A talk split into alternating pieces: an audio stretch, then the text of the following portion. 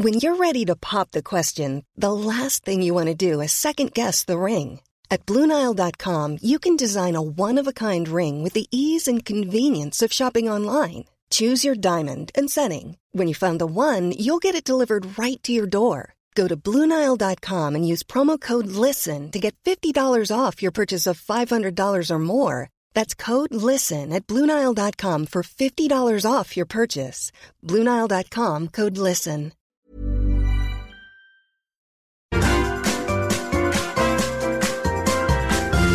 You are listening to the Mother of All Talk Shows podcast with George Galloway. Welcome to the Mother of All Talk Shows Extra. If you're watching on Facebook, please share now with all of your contacts, all of your friends. If you're watching on my YouTube channel, please subscribe. If you're watching on Twitter, and on Twitch, well, long may it continue. But should it not continue, you have to know this. You must follow me on my Telegram channel.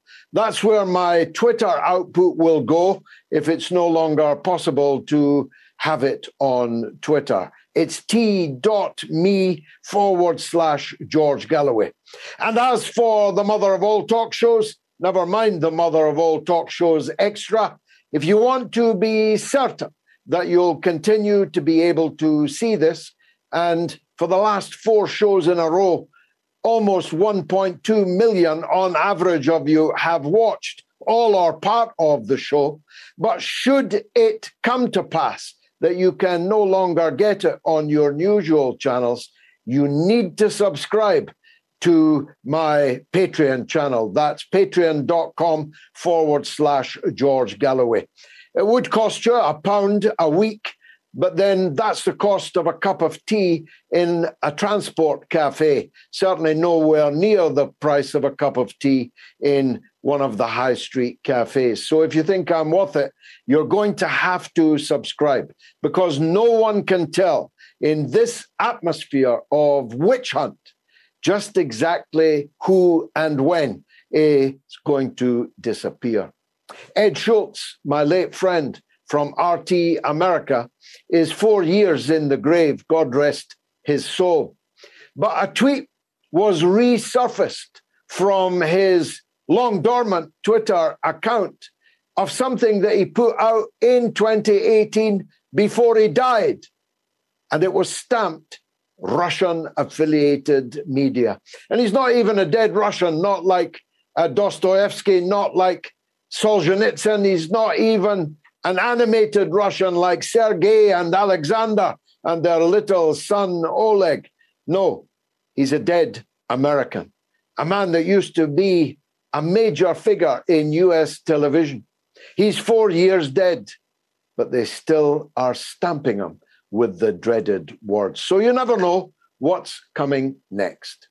The uh, magnificent Russian tennis player Medvedev has been told that he will not be able to play at Wimbledon this year unless he denounces his own government. Just think about that for a minute. And just thank your lucky stars that that was never applied to British and American sports stars and entertainers when Britain and America, in complete defiance of international law, killed a million people in the illegal invasion of Iraq. Just thank your lucky stars that no one thought of that one. I don't know what Medvedev will do. I know what I would do in his shoes, but there's a lot of money and prestige at stake at Wimbledon. If he does bow the knee, uh, then the disgrace will be not on him, but on the Lawn Tennis Association and the British tennis authorities. And what will it be worth to have a man denounce his own country on pain of being drummed out of the sport that he loves and excels in? Advantage McCarthyism, uh, the touchline judge might opine. Uh, centauriously. The uh, whole idea of witch hunting people because they are Russians quite belies uh, the absolute lie uh, that the West that's 10% of the human population, is not at war with Russians, only with their government. Well, Medvedev, the tennis player, sure ain't a part of the Russian government, but he's being witch hunted, he's being blackmailed, he's being browbeaten. Ditto Chelsea Football Club, who were told that they could not sell tickets to their own fans for the upcoming FA Cup tie with Middlesbrough. An absolute witch hunt is destroying a football team that is a world power in the game. The Champions League holders are being systematically deconstructed because their owner is, or rather was, a Russian. It's a double is or was, because Roman Abramovich, on the face of it, no longer owns Chelsea. And Roman Abramovich is no longer a Russian. But the supporters, hundreds of thousands of them, of Chelsea Football Club are being victimized by a set of football authorities uh, that gave permission for the royal family of Saudi Arabia to take over another prime English Premiership football team, Newcastle United. This after they chopped the Washington Post columnist Jamal Khashoggi into pieces in their consulate in Istanbul and flushed him down the drain. This after, just two days ago, that same Saudi regime actually chopped the heads off 81 people in a single day. The biggest act of head chopping since ISIS. Oh, wait, even ISIS never cut 81 people's heads off on the same day, although they probably got near to that grisly record. And speaking of Saudi Arabia, who's there right now? The British Prime Minister, Boris Johnson, seeking to take the high ground over Ukraine, is in Riyadh on his knees, kissing the ring of the Saudi crown prince who murdered Jamal Khashoggi, who gave the order to decapitate 81 people in a single day, many of them captured for protesting for democracy when they were teenagers. Boris Johnson's there kissing the ring, begging for more oil production from the Saudis. Joe Biden would be there if he could find his way to the airport. And I don't know, Nancy Pelosi, if she could stay off the gin for long enough, she'd be there too. But the Saudis actually won't take a telephone call from Joe Biden, who, of course, in his election campaign, promised to be really, really tough with them, to reset relations with Saudi Arabia, even though he's now by letter, because they won't take the telephone call, begging them to save America's economy by upping their production. Saudi Arabia has just announced that it will sell its oil in the Chinese currency, RMB, from now on. And that's why Vladimir Putin is right today when he says that this conflict in Ukraine has marked the end of the West's economic and political domination of the globe. Sing hallelujah to that, for it has gone on for far too long. Hundreds of years it's been going on. I'm on South African Broadcasting Corporation, their BBC, uh, in a debate tomorrow. Although they couldn't find anyone to debate against me, they had to get a guy from New York. Why do you think South Africa, all of Africa, is against the NATO provocation towards Russia, the NATO encroachment upon Russia, which has been answered in this invasion of Ukraine. There's never been a Russian Congo or a Chinese Congo, but there was, I'm afraid to say, for hundreds of years, the bloodiest of all colonial outposts, the Belgian Congo where the richest country in Africa was systematically looted of its people and of its treasure by King Leopold of the Belgians, long gone. but Belgium is where the headquarters of NATO and of the European Union currently is. And one of the things we'll be looking at tonight is what all of this means for Europe as a continent, for the EU as an economic and political bloc, and for the European economy. And it doesn't make happy reading, I must tell you. So we'll be looking at just exactly who is who in this whole affair. I've made my position very clear from the beginning. I did not expect this invasion. I did not want this invasion. But now that this invasion has happened, it's far better that it comes to a negotiated end as quickly as possible, like tomorrow. It is vital for the preservation of Ukraine's infrastructure and, above all, its innocent civilian population uh, that the forces of the coup regime in Kiev. Lay down their arms and negotiate a settlement, a settlement which could have been had before the invasion began, a settlement which, as Lavrov put it, is a set of minimal demands, the foremost of which is the treaty proof that Ukraine will never join NATO, never invite foreign armies or weapons onto their soil ever again. Uh, that Ukraine should be a neutral country, like Austria. It's hardly a high price to pay to be like Austria, to be like Switzerland, to be a bridge between the West and Russia if anyone ever again wishes to cross it, rather than a trench in which NATO can buckle down for the invasion of Russia at some time in the future. For those who say, what a fanciful idea, well, not if you're Russian. Russia was invaded through exactly that European plain, through Ukraine, by Napoleon, uh, by the Kaiser, and again by Adolf Hitler. Three invasions from the West through Ukraine. They will never allow another one. As I put it to you, and it's chilling, but true, the Russians would rather blow up the whole world than leave themselves naked and open to a fourth Western invasion of their country. Now, I'm not a supporter of Vladimir Putin. I've said many times uh, that if I was a Russian, I would have voted for someone else.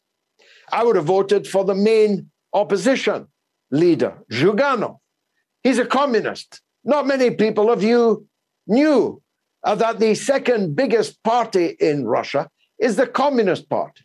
And they issued a statement this week, which, in its clarity and its luminosity, was the best thing I've read so far from Russia on how this disaster in Ukraine came about.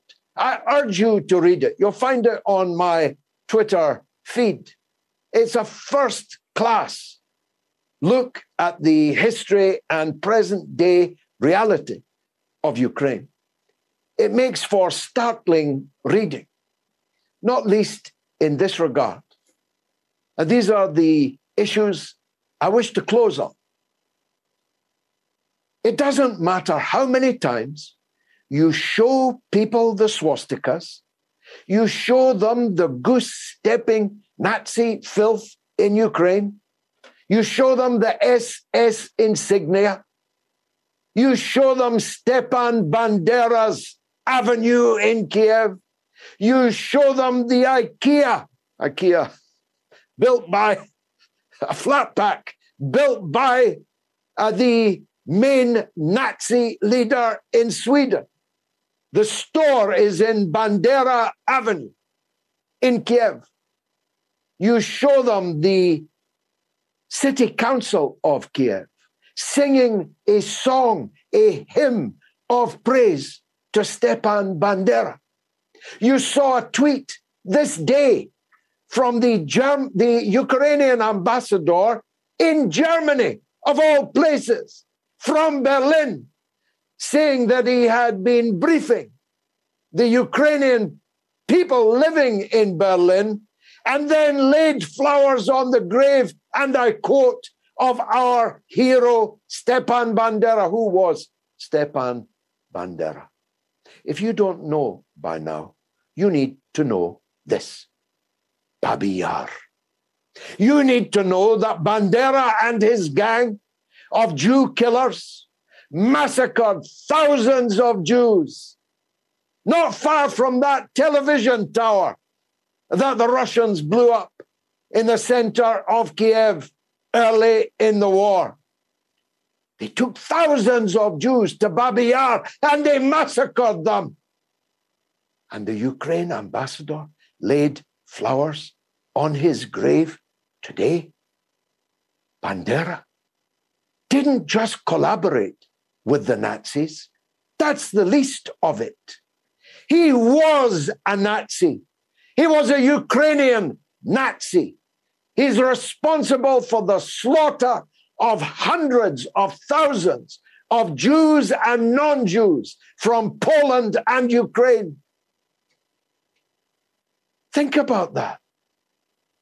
You know, my two grandfathers fought in the British Army, the 8th Army, the Highland Division, under General later Field Marshal Montgomery. They fought and killed Nazis. Not so that a British government would later arm and fund and propagandize for Nazis in Ukraine.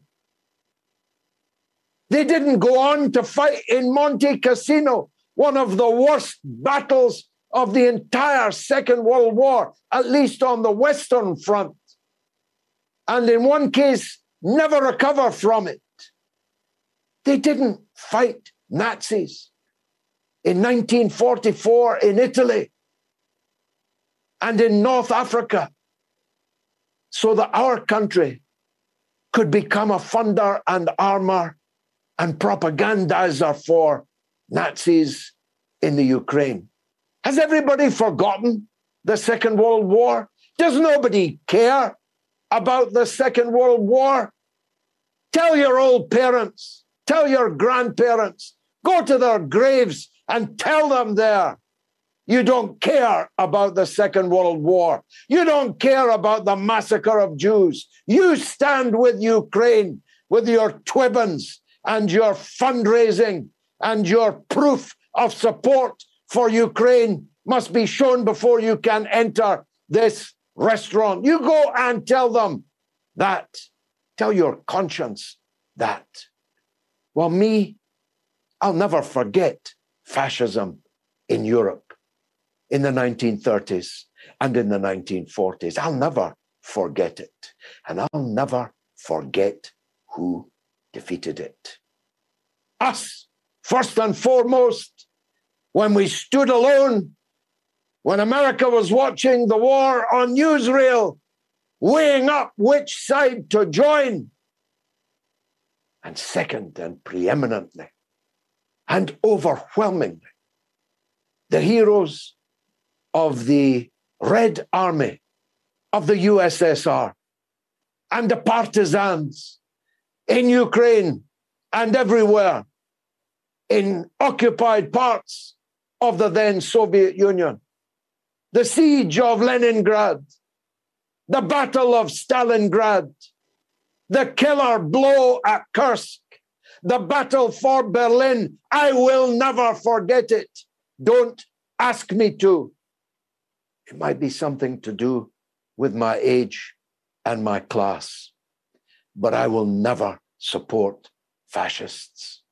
And so, whilst I hope for an early, speedy, negotiated end to this conflict in Ukraine, the power to achieve that lies with the clown Zelensky. All he has to say is that Ukraine will henceforth be a neutral country There'll be no NATO training bases, no NATO weapons, and never NATO membership. And we will never again bombard the people of Donetsk and Lugansk. We will never again threaten and cut off the water from the people of the Crimean Peninsula. We will never again allow ourselves to be a spear against Russia. As I say, I'm not with Putin, but I am with Russia. I always have been, and I always will be. It is a people, a civilization, highly cultured and developed and civilized civilization, unlike some others I could mention. It's the biggest country in the world with 11 time zones. It's the biggest country in Europe, although Google has now exiled it to Asia. Can you believe it? Moscow is the biggest city in Europe. It deserves respect. It deserves its concerns to be taken seriously. It deserves to be a part of the international community, which I repeat is not the Western periphery where only 3% of the world's children live. 3%. The international community is 100%. The vast majority of it wants nothing to do with NATO and its provocations and its aggression against the great people of Russia. Just think about all of that. I'll take your calls throughout the show where you can argue the toss with me. You're most welcome. And we'll be hearing from some terrific guests, some of whom you haven't seen before on the show. But once seen, you'll never forget them. Here's the first poll of the evening. Should the UK have paid Iran the 400 million pounds they owed it six years ago to free Nazanin Zaghari Ratcliffe? A, yes. B, no. Here's the phone numbers. I'm sure you'll want to be in touch. They may be on the screen, but it's uh, in the UK, entirely free, remember. 08 081 965522. That's 08 081 965522. If you're in the US, it's also toll free, completely free. Plus one 844 944 3344. And here's some social media. Nahid Alali makes a very good point. Iranians should include Assange in this deal. Also, the amount of the money should be multiplied as it's frozen from the 1970s. And Patrick Keelty says, please make it clear it's not a ransom. We owe it, verified by international courts. Yes, we pay who we owe. Simple. Let's hope we can have basic dialogue. It's a start. Steve Lee says, I'm glad she's home. Entirely possible. Uh, much. Uh, this is uh, uh completely baseless and foul accusation uh, that is made by Steve Lee. I ask everyone to delete it. It uh, it falsely claims uh, that Nazanin uh, was a spy. This is completely denied by her and her family, and I don't want this baseless accusation uh, left unchallenged. Maritime says I would sit in an Iranian jail for six years for 400 million. But she's not getting the 400 million. It's going to Iran, to whom we owe it. James McCluskey says a debt that needs repaying, but using innocent civilians as hostages is extreme. Well, I'm not sure that's entirely supportable. Uh, VOB says we should have given it back to them in the 70s when we originally stole it. But it was made clear six years ago that they wanted the money in return for his, her release. So that was the least the government could have done. And 007 says, trick question. If Iran kidnapped a random UK citizen without cause and demanded 400 million, the UK should tell them to get stuffed. If Iran kidnaps a UK citizen to remind the world that the UK previously stole 400 million pounds, then that's a different matter entirely. Tragic uh, that it came to this. Now, who's my next guest? It's Danny Haifong, the one and only, an absolute internet sensation in the United States, a specialist in China US relations, uh, and an expert talker too. Danny, thanks very much for joining us for your first time, but I hope not the last on the mother of all talk shows. Uh, let me ask you something kind of, uh, it's a slight diversion just for a minute, but it's something that's important to me and I'm sure to you. I have a, an Asian wife and three Asian children. I've been horrified by the pictures I've seen, the spike of murderous violence against Asian people in America, uh, not just politically related, but COVID related. Uh, people pushing people under trains and stabbing them and beating them in the streets. Has that abated somewhat, or is it still a real crisis? Oh, no, it is still a real crisis. In New York City alone, we've had a number of these attacks, even within the last month, to the point where in Chinatown, you see long lines of Chinese women and women of Asian descent looking to pick up pepper spray. Uh, there is a feeling that the United States just is not safe for people of the diaspora anymore, of the uh, Southeast Asian diaspora, those of Chinese descent or otherwise. And uh, this all stems, as you said so uh, poignantly, from the fact that uh, China, China, has been scapegoated for COVID 19, and both political parties have stoked this uh, anti China propaganda around COVID 19, blaming China for the virus, even making up claims about there being a leak from the Wuhan Institute of Virology. I mean, all of this has really sowed into the minds of Americans that Chinese people are their enemies and anyone that quote unquote looks Chinese, right? I mean, that is how deep base this has come. But of course, this has more than a century long history, more than a century and a half long history in the United States, where uh, China has been viewed as this quote unquote yellow peril. And uh, that is all about attempting to meet the geopolitical and imperialist ambitions of the United States and using uh, uh essentially the Chinese as cannon fodder. And it's even more ridiculous in this age where we have a rising China and more and more people, especially from that region, are thinking that uh, the United States is actually the one in decline, and this spike in anti Asian racism appears to be a big part of that. Who's doing it? We know it's, who's we know who teed it up, uh, but who's carrying out these attacks?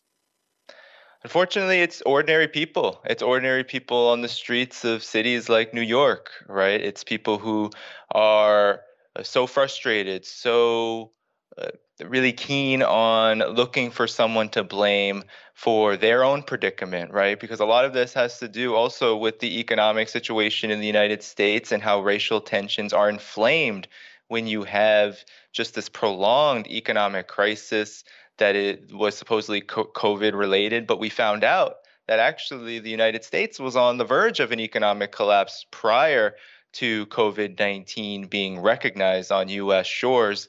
And so the uh, p- increasing poverty levels, the increasing homelessness, the mental health crises, combine that with this daily and endless propaganda coming from the US mainstream media fear mongering about China and everything from quote unquote human rights all the way into COVID 19. And you have this perfect storm, this disaster of ceaseless and needless violence against people of Asian descent. It truly is a real stain and impediment to what we really need in the United States, which is a class war.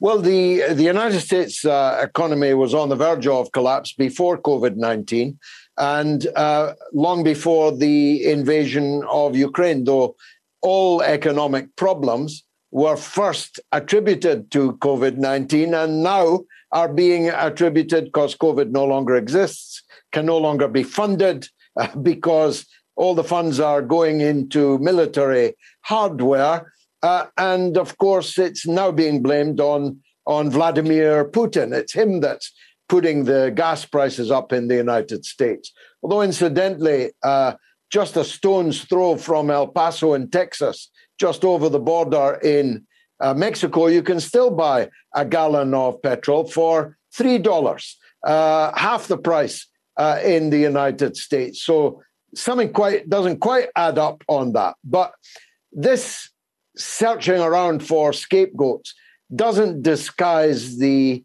fundamental problem that the United States society and economy are in fundamental decline.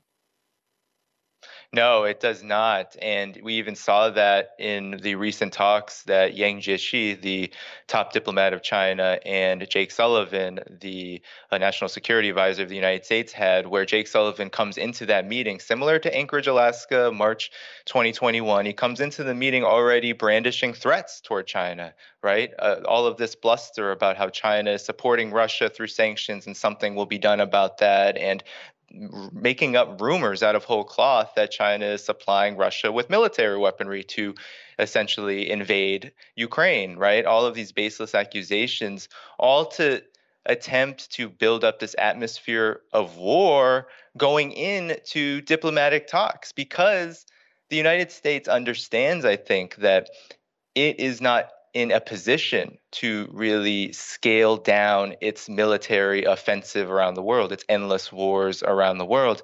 And it certainly doesn't have much of an interest given how profits are booming for military contractors, U.S. military contractors like Raytheon and Lockheed Martin, uh, due to this war, due to the fact that Ukraine has been pumped with uh, billions of NATO uh, weapons over the past seven years since the coup, and that this escalation has only served their interests. And so you have a lot of different sides talking out of different ends of their mouths. But at the end of the day, what it all amounts to is that the United States only really has one trajectory and direction that it can go in. It cannot uh, arrest these forces in the military industrial complex. It cannot arrest these big banks.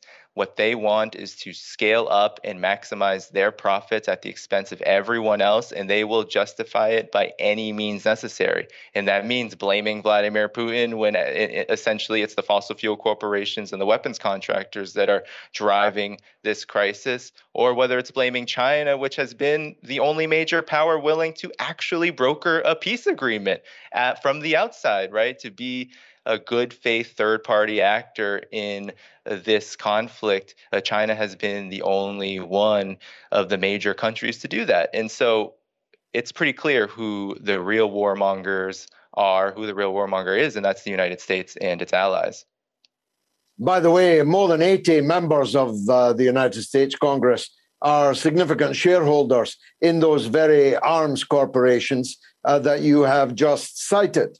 Uh, there's not many countries where that would pass without much comment, I must tell you. Uh, but it uh, appears to in the United States. Speaking of uh, Congress, I thought Joe Biden was bad. But I saw video this week of Nancy Pelosi. And I've got to ask you is that not, is the face and mind and voices of these two individuals not ex- almost Shakespearean, how emblematic it is of decline. It's so very true. I mean, Nancy Pelosi's, uh, it was like a couple of minute diatribe commenting on the Russia Ukraine situation, not really understanding, I think, what she's actually talking about. Uh, she claims she's not a military strategist, but is just throwing around no fly zone, throwing around anti uh, aircraft uh, missile uh, carriers, et cetera, and just not really having any insight into the watershed moment that is occurring in the region that the United States is really at the forefront of creating, right? Uh, really provoking Russia to take care of business because of how the US and NATO, through its meddling and outright uh, political uh, manipulation and maneuvering in Ukraine, has uh, created this crisis. And so, yeah, Nancy Pelosi, she's a hundred millionaire.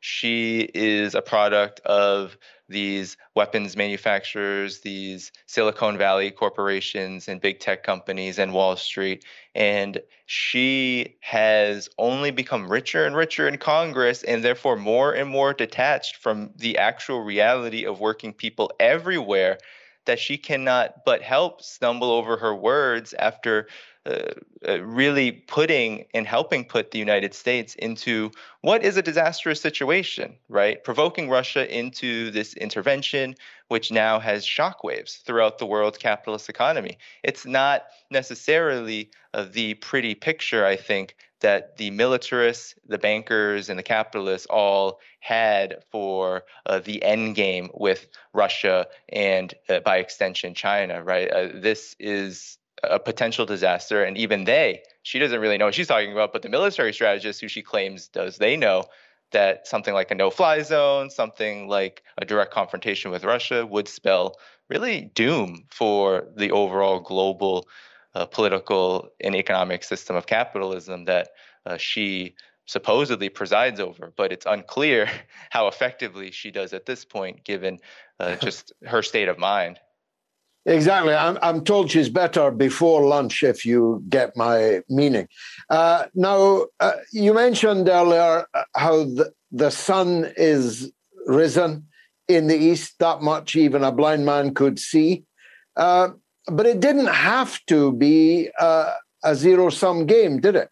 it? We could have had two suns if the West had decided to, uh, to cooperate, to get alongside China and the rest of Asia uh, to cooperate with them mutually beneficially. We, we didn't have to have this zero sum game, is my point. Yes, and Russia and China both have, for the longest period, right?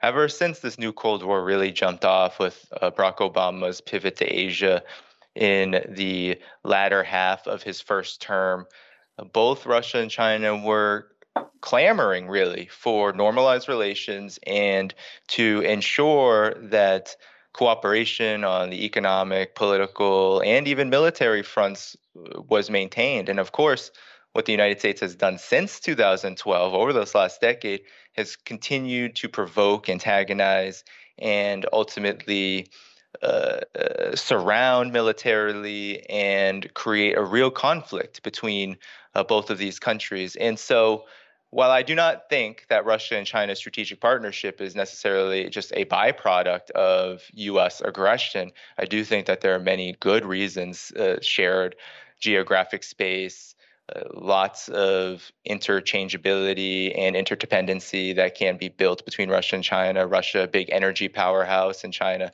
a big manufacturing and tech powerhouse. There's a lot of commonalities and interests culturally, economically that these two countries share. But at the end of the day, it is also true that the United States' aggression has actually facilitated, I think, an acceleration of this multipolar world that Russia and China, through their partnership, are spearheading.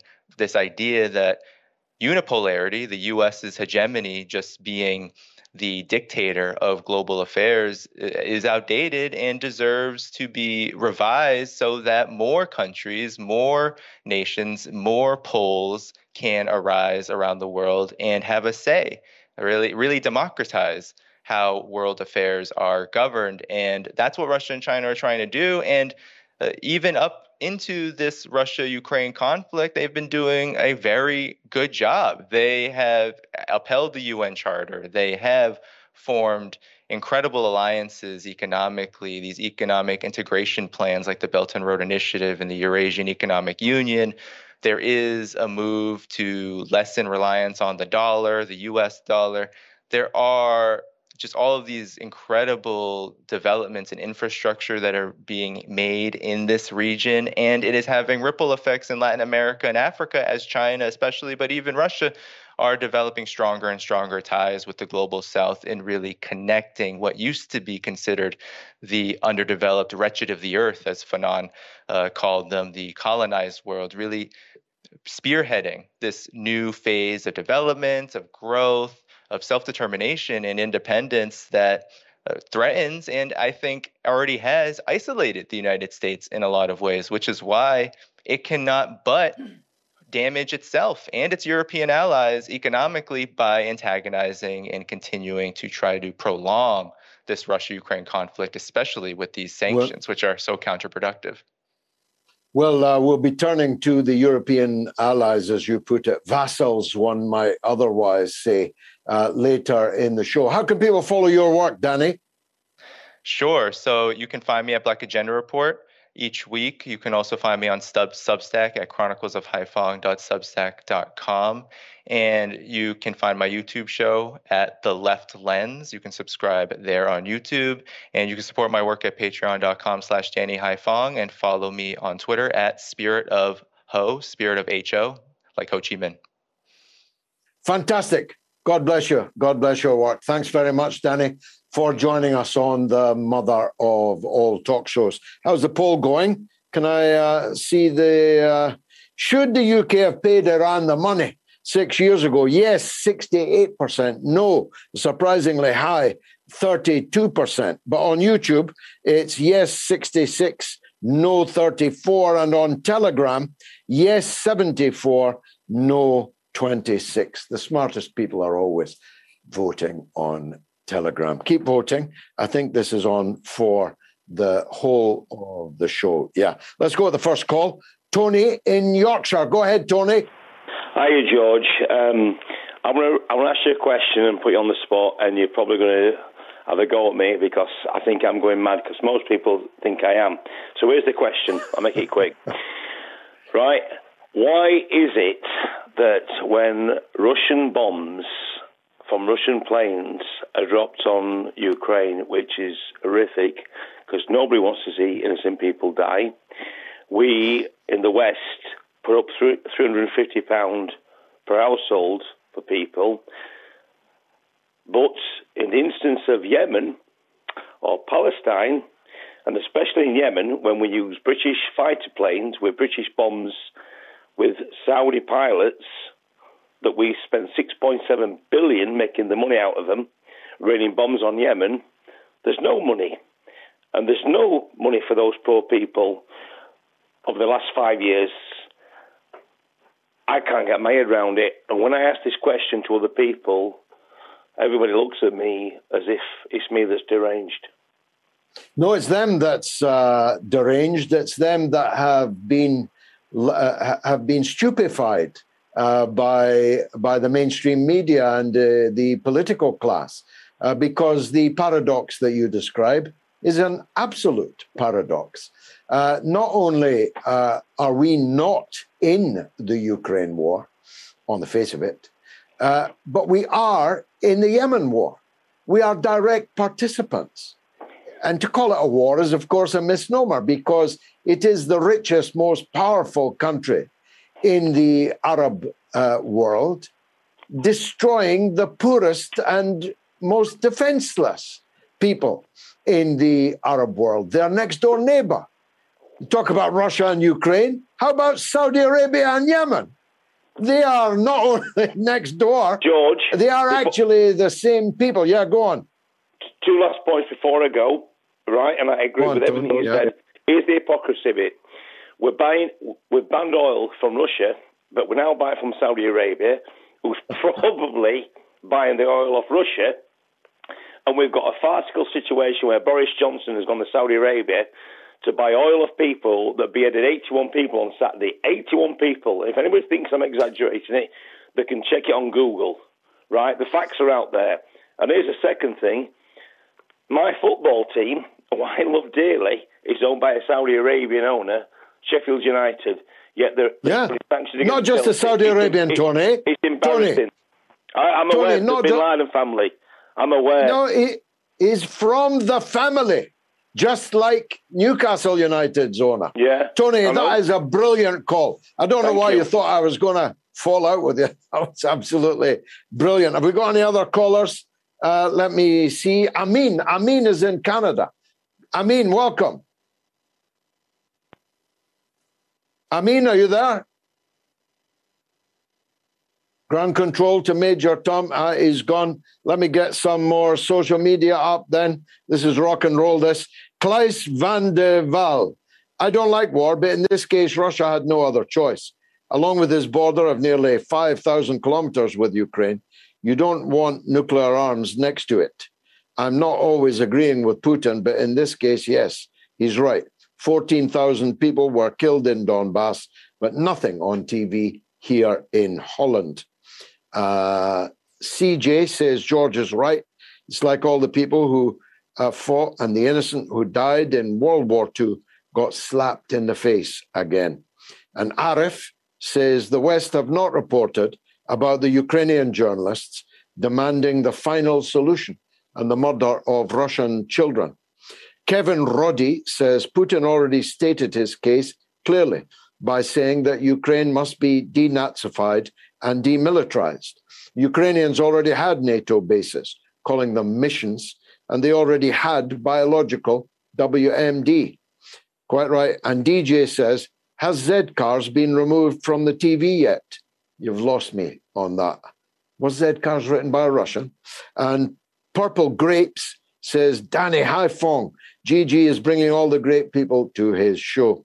And Nora Dean says, If the Saudis are going to dump the dollar and accept RMB for oil, the US empire will attack. Yeah, look out for uh, uh, heightened awareness in Western media of the atrocious human rights record of the government in Saudi Arabia, which just decided to help wreck the dollar hegemony. Trust me on that. And Jay says, being Asian myself, I'm perplexed by how easily suggestible the American psyche is when it comes to processing of information they get from the obviously biased politicians and media. Indeed, so, Jay. And Michael Casey says, How can we respect Russia, a state who lies and jails its people for speaking their minds? that's, that's Michael, who's never heard of Julian Assange. Uh, can I can I squeeze in Amin in Canada? Amin, are you there? I am. Can you hear me well? Yes, very clearly. Go ahead, sir. How are you? First of all, uh, salam alaik, Lord. Uh, Walaikum salam wa rahmatullah barakatuh. Go ahead. Uh, Habibna, Habibna, our beloved. You know, Yeah. Thank you. You need to be well preserved. You know, we need your information, and you're educating a generation if you are not aware of that. Generations, actually. Uh, God bless you. Thank but, you. Uh, Thank you, brother. Th- this level of or heightened degree of uh, demonization of the other since uh, of Russia specifically since uh, well World War II, I guess, past post World War II. There's a Cold War that's been going on, and Russia hasn't really left its area per se, uh, nor intervened by that definition uh, anywhere unlike uh, the Western powers, you know, the EU and the American uh, entities. Quite so. Uh, yeah. But but the state of affairs now, I've never ever ever seen this, and this heightened intensity is uh, a little too too much to bear because. And uh, the what do you call it, the double standards, the blatant hypocrisy that you know Putin has brought out and exposed by, first of all, his natural right, Russia's natural right, just him, sorry. And people demonize Russia. It's unwarranted. It's unfounded. I mean, like uh, hate. We're using word hate. Okay. Yeah. This is absurd. Absurd. Deep-rooted hate in the media that's being propagated and really instilled in people's nerves, nervous system. You know and uh, the dis- attack of uh, you know the average uh, Russians throughout the world, I mean, many reports throughout the world, especially in the West. It's absurd. This, well, this it's uh, uh, it's amazing. Sorry, I mean, uh, to hear the Prime Minister of Canada uh, talking about how he yes. is going to be in the vanguard of uh, fighting back for liberty and democracy. When just a couple of weeks ago, he actually froze the bank accounts of people protesting on the streets of Canada and and actually started to witch hunt those that sent them donations in the post. He he uh, took away their employment. He uh, deprived them of the means of living. even took away their pets if they were away in uh, Quebec, in Ottawa uh, for the demonstration. Uh, a man who a man less likely to imagine as a champion of liberty it's difficult to come up with. Trudeau is probably the biggest hypocrite of them all. And they get away with it. Never being held to account, and where no one is allowed to hold anyone in the West to account. These uh, politicians, these individuals, they got impunity. They get immunity. What do you call it? The legal yeah, cover. Immu- immunity, you know? impunity. Yeah, both of them. It's absurd. Well, look, uh, I mean, I, I just followed uh, earlier this evening uh, something called the Liberty Alliance. It's just been set up uh, here in London, uh, but it intends to stretch across the ocean uh, to North America and beyond, but North America and Britain for starters. We need to rally everyone that believes in freedom of speech, that knows that freedom of speech is foundational for democracy. Without freedom of speech, you cannot have democracy. And to recover such liberties as we have undoubtedly lost over the last two uh, two and a half uh, years. Check it out. I mean, on Twitter, Liberty two and a half weeks, Alliance or a week. The Thank amount you. of information Thank that's being silenced. Now, uh, Niko House is a former uh, colleague of mine at uh, RT. He's closed down. I'm closed down. We're both out of work, although he is an extraordinary uh, vlogger. He has a huge audience in the United States. And I wanted to talk to him about what the buzz is on the streets of America about this absolute crisis, including the possible danger of nuclear war uh, in America. Niko House welcome uh, to the mother of all talk shows. Very good to see you, bro. Uh, thanks for joining us. Um, let me ask you a question I asked Danny Haiphong. I saw Joe Biden so many times and I cringe, but I saw Nancy Pelosi this week, and she makes Joe Biden look like Cicero, look like Aristotle. How did America come to be led by two such people? Well, I mean, ultimately, I think we have to. Well, first of all, thank you for the wonderful introduction. You're too kind. I've been a big fan of the show for a while, and I appreciate you having me on. Thanks. But I think that we have to come to grips in the United States and accept the fact that our democracy is not in the hands of the people, but instead in the hands of the oligarchy.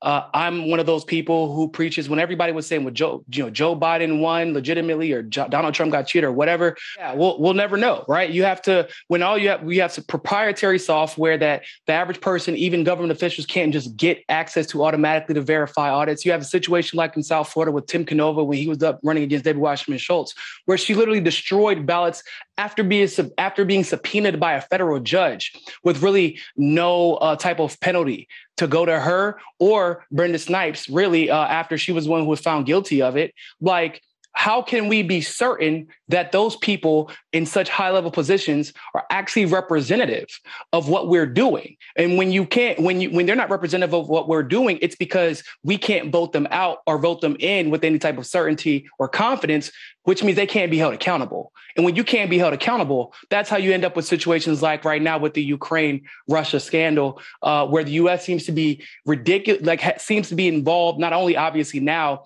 but from 2014 at least, And if you really want to go deep, we can talk about during World War II how long the United States has been involved in caping for Nazis in the Ukraine. So when you can't be held accountable, you can do stuff like this comfortably and not worried about any retaliation from the public. I think that's a brilliant observation and one worth everyone reflecting on. But here's another one. Uh, it, in a way, it doesn't matter uh, because they're both two cheeks of the same ass. Uh, the Democrats and the Republicans, you couldn't slip sixpence uh, between them, uh, certainly on foreign policy and increasingly on domestic policy also. Uh, it, it really is two sides of the same coin, isn't it?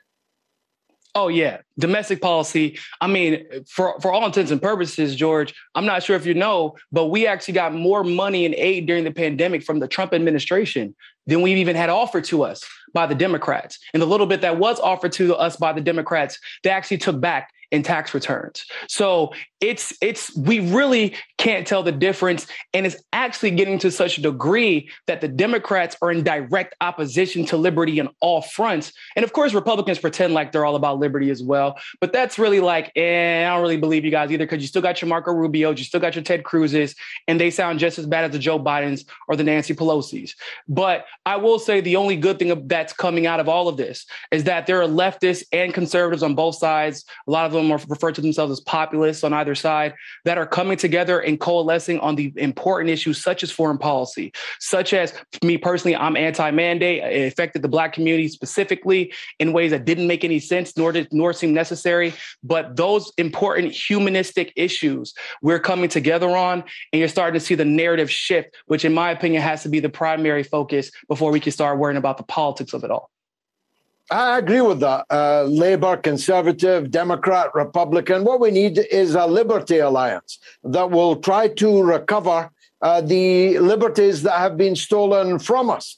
Uh, try yeah. to defend free speech against governments and big tech. Uh, because without these two things, we actually don't have a democracy. If you think about it, if you don't have free speech, you don't have democracy, literally. And we are now in an era where free speech is not just under attack, it is virtually being murdered in plain sight. Julian Assange yesterday lost his appeal against the extradition order to disappear in a dungeon for 175 years in the United States. You and I, and one or two others, are about the only big figures left standing uh, on the internet. People are being yeah. eliminated ruthlessly, one by one by one. Hey, it's Ryan Reynolds, and I'm here with Keith, co star of my upcoming film, If, only in theaters, May 17th. Do you want to tell people the big news? All right, I'll do it. Sign up now and you'll get unlimited for $15 a month in six months of Paramount Plus Essential Plan on us. Mintmobile.com slash switch. Upfront payment of $45 equivalent to $15 per month. Unlimited over 40 gigabytes per month. Face lower speeds. Videos at 480p. Active Mint customers by 531.24 get six months of Paramount Plus Essential Plan. Auto renews after six months. Offer ends May 31st, 2024. Separate Paramount Plus registration required. Terms and conditions apply if rated PG. Burrow is a furniture company known for timeless design and thoughtful construction and free shipping and that extends to their outdoor collection. Their outdoor furniture is built to withstand the elements, featuring rust-proof stainless steel hardware, weather-ready teak, and quick-dry foam cushions.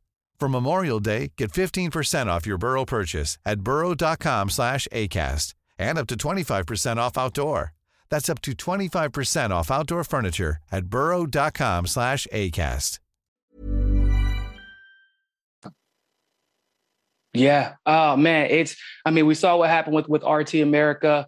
You know, RT he is still like producing shows and all that good stuff, but obviously nowhere near the impact that they would have um with and by the way, they never actually cite what RT actually is lied about. They they always claim it's Russian propaganda, but as you know full and well, we have conservatives and leftists all over RT and RT America and the subsidiaries. There is there's parody on every single show even if you don't like what you hear. I mean, on RT, I might hear a liberal say something I do not like, just like I might hear a conservative say something I do not like. But that discourse is important for us to get down and, and really figure out what the problems are so we can offer uh, valid solutions.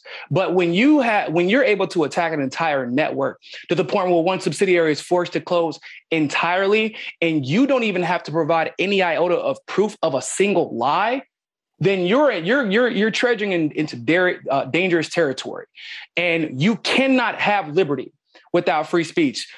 let's look at this uh, this Russia Ukraine issue.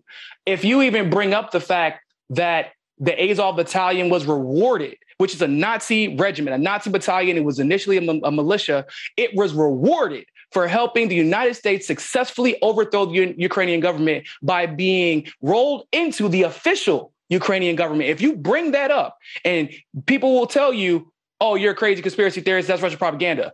It was well documented. It's been talked about for years. We've been funding Nazism for years. But the but that story is harder to tell now because of all the subsidiaries that got taken down, people like you or me who are being either shadow banned from so- social media, whether it be Twitter, YouTube, whatever, and then people, uh, uh, organizations like RT being taken down, not for lying, because they never point out a lie. They never, uh, as far as straight reporting is concerned, they never, and you will never be able to point a lie from RT. But what you will be able to find are a lot of honest journalists who got tired of being demanded to lie for mainstream media organizations that they may have used to work at. That's what you will find a lot of. Of course, uh, it would be uh, something if uh, you were not allowed to be a liar on television. Uh, if that were the case, then everyone from Rachel Maddow to most of the Fox News uh, hosts and all the others, CNN in, in its tota-, totality, would be off the air because they, I mean, Trump was right about some things. Even a stop clock is right twice a day. Uh, but when Trump said these people were fake news, he was right about that. He was right. Yeah.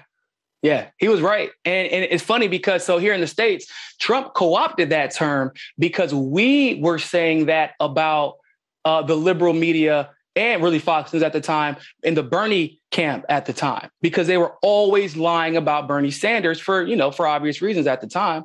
But no, you're 100% right. And it's it's uh it's funny to me because I'm old enough to remember, George, that if you went on YouTube and even said, even if you said the word Nazi, let alone tried to praise them or carry water for them, you would have been removed immediately. But now you have people going on Rachel Maddow, literally trying to carry water for Hitler, saying, you know, Hitler wasn't even as bad as Putin is, based on lies. And if Rachel Maddow, if that was your I'll tell you what, George, I think you would agree, we would be canceled. Our shows would be removed. We would be banned. Exactly. But Rachel Maddow would still said, be collecting a paycheck. They said on Maddow and then tweeted it, now deleted, that Hitler didn't use chemical weapons, which It means that six million, Germans. yeah, ethnic Germans, meaning A, German Jews were not Germans, which is what Hitler said, of course. And B, it means that six million people were not gassed with chemical weapons. Gas, Which is a lot. chemical weapons. That's what Rachel Maddow said, or someone, McFaul said on her show. And then she Mm-hmm. tweeted it without attribution, i.e., assuming ownership of it. She's not Yes. been taken They- off the air. Somebody She- sat down in the she gets production meeting and millions was a like, year. "Yep, that's the clip. Let's go ahead and put it on social media." They went back, looked at it, and said, "This is what we need to post." That's ridiculous. Somebody needs to be held accountable, but they won't be, right? Because they they get paid to lie, they get paid to smear, and that's.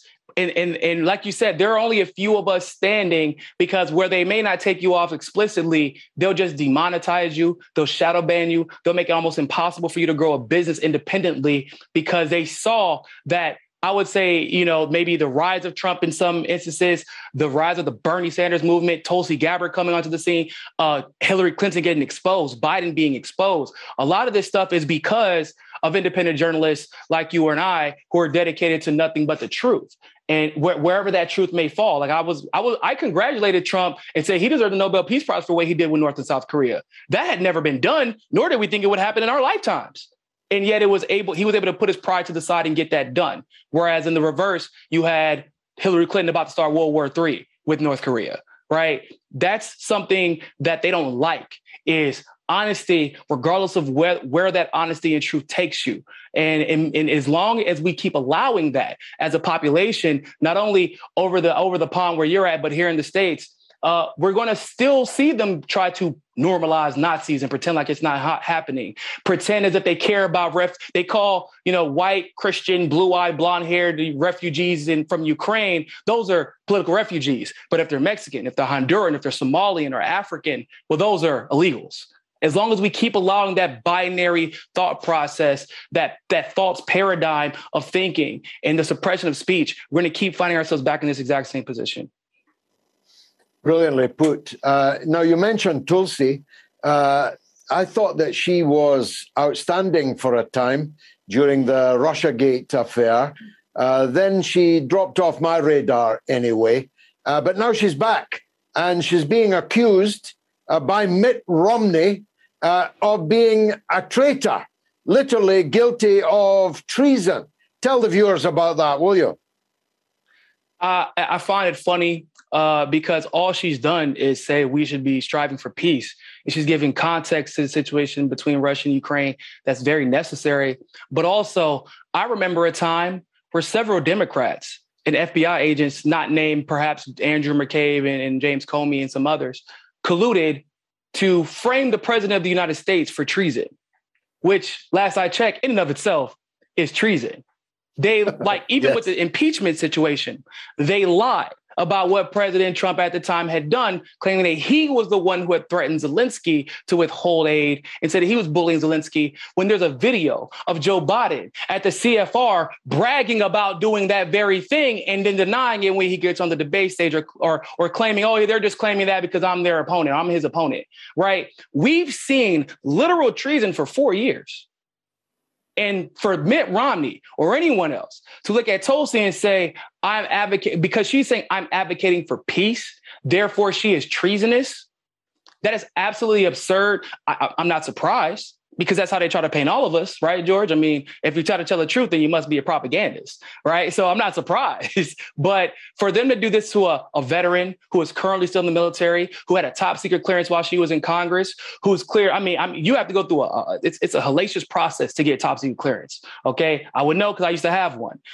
And for her to go through all that and for them to have put in no service to this country to look at someone who has and is very prideful about that service and claim that a major oh, actually, excuse me, a colonel in the military is a traitor, you need to resign. And I 100% agree with Tulsi Gabbard on that front. Mitt Romney needs to apologize uh, and resign. And if if he does not provide any proof of what he is claiming, then I think she should sue him uh, for slander. Uh, me too. Uh, it's harder in the US to do that uh, than it is in some countries, of course. But I would have thought it was an open and shut case and one that the crowd would be happy to fund uh, mm-hmm. because uh, this uh, question uh, of demonization, criminalization uh, of independent minds uh, and dissidents, this is what we are now. you know, you're, you're not old enough to remember, but a dissident was a thing in the Soviet Union, in the Eastern Bloc. we all used to love dissidents here in the West. Now we've become the dissidents. We're the ones that are being suppressed. Do you remember the Ice Cube situation, George, where Ice Cube came out and said that he wasn't going to support either party because neither of them actually seemed to actually support Black people? You remember how he was being attacked maliciously, yeah. lied upon yeah. everything under the sun because he wouldn't support either party. So they said that he was a Trump supporter. Lil Wayne, another rapper, very popular guy, came out and explicitly supported Trump probably in, in Lil Wayne, for all intents and purposes, is more popular than Ice Cube is. But guess what? He chose a side. So the, the attacks on Lil Wayne were few and far between and lasted for like four hours. Because Ice Cube was independent minded, and of course, a black man being independent minded, saying that the black people should not trust either party until they show a concrete plan for how they're going to help us. He was attacked for days, days up until the election. And now, of course, he's been proven right. But that just goes to prove your point. It's the independent minded that they don't like. If you choose a side, well, they can always, the theater encourages you to choose a side. You can work with that. But those who are willing to call out both sides and also give credit where credit, uh, credit is due, those, t- t- those tend to be seen as the most dangerous. Lastly, Niko, and I'm grateful for your time. And speaking of dangerous rhetoric, just in the last 10 minutes, uh, Joe Biden has described uh, Vladimir Putin as a war criminal. That is one president calling another president a war criminal. And uh, the Russian response is that this is unforgivable rhetoric. And uh, one thing I know about Russians is when they say something, they mean it. When they say something is a red line, it is a red line. When they uh, say uh, that something is unforgivable, it will not be forgiven. Uh, so this means we're now locked into, uh, not just for the course, the duration of these hostilities, which I pray will be mercifully short, uh, but we are now locked into as long as Biden and Putin are alive and in office, a virtual state of war between Russia and the United States, even if it hasn't come to direct shooting yet. At the at this the very least, a new Cold War. Very, very, very dangerous moment, isn't it?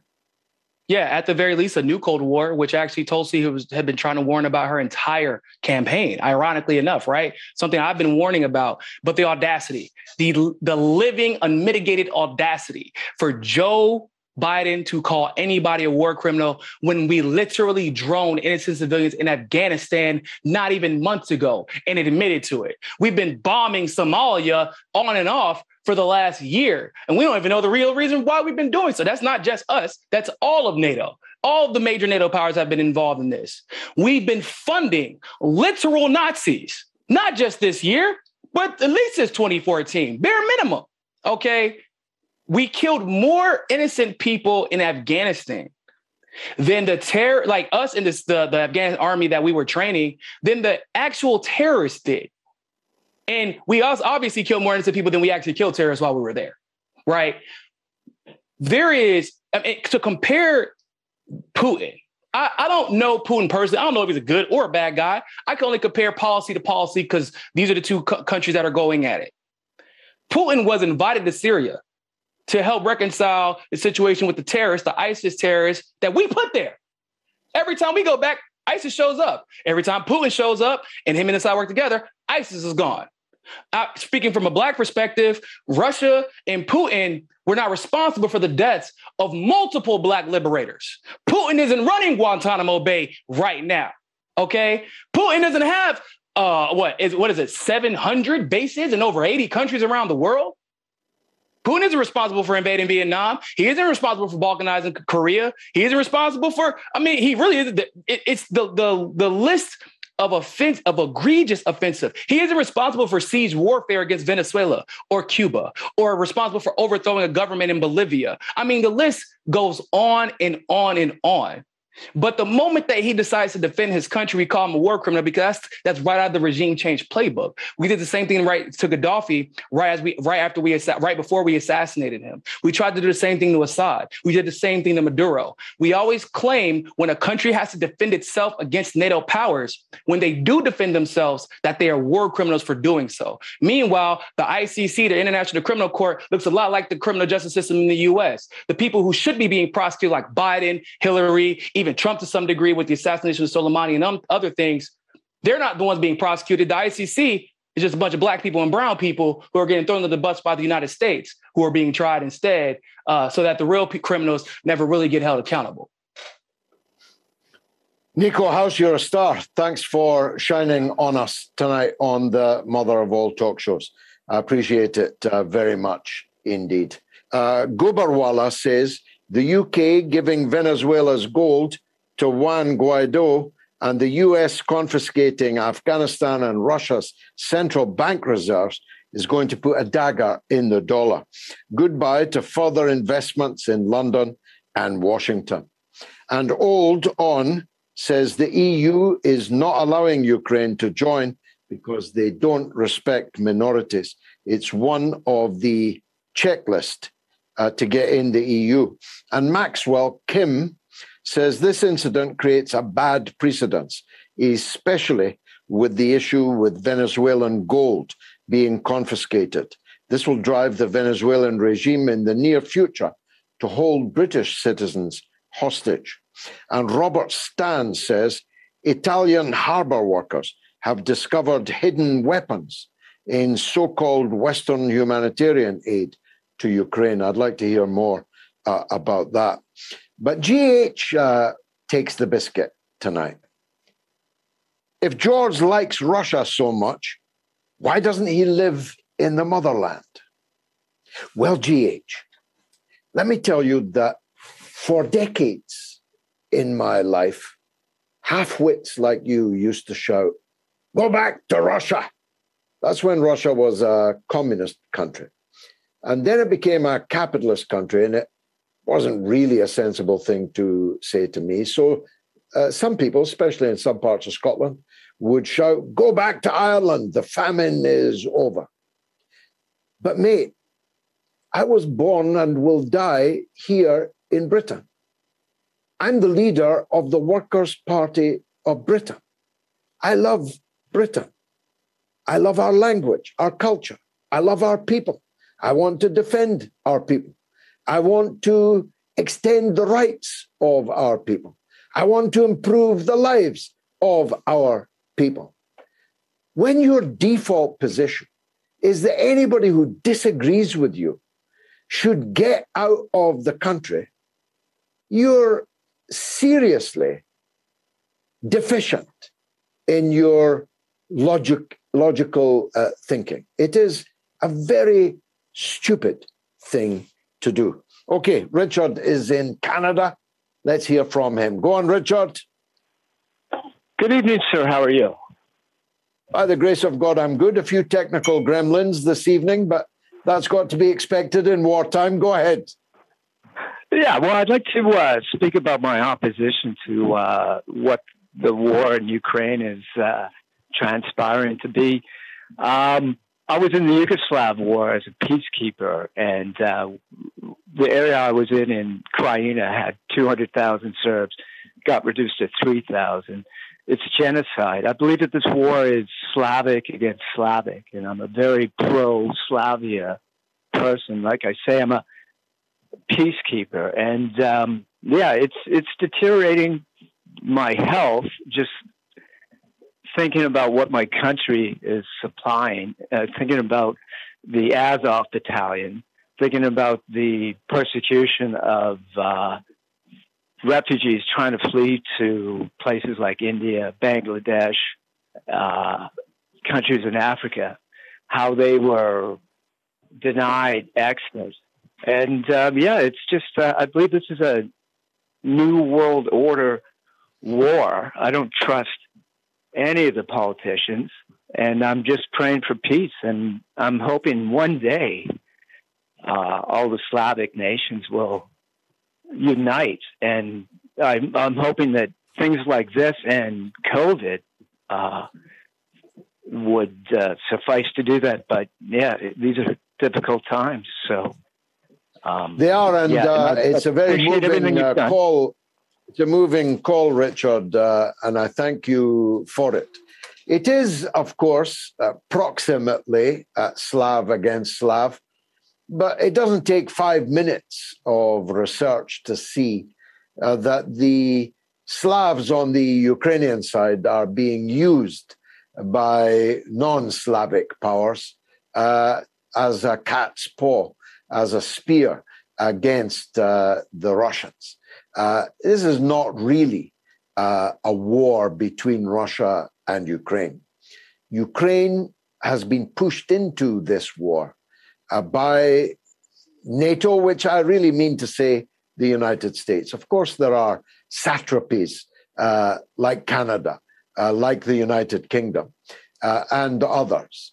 That are effectively auxiliaries of the American armed force although it was not always thus.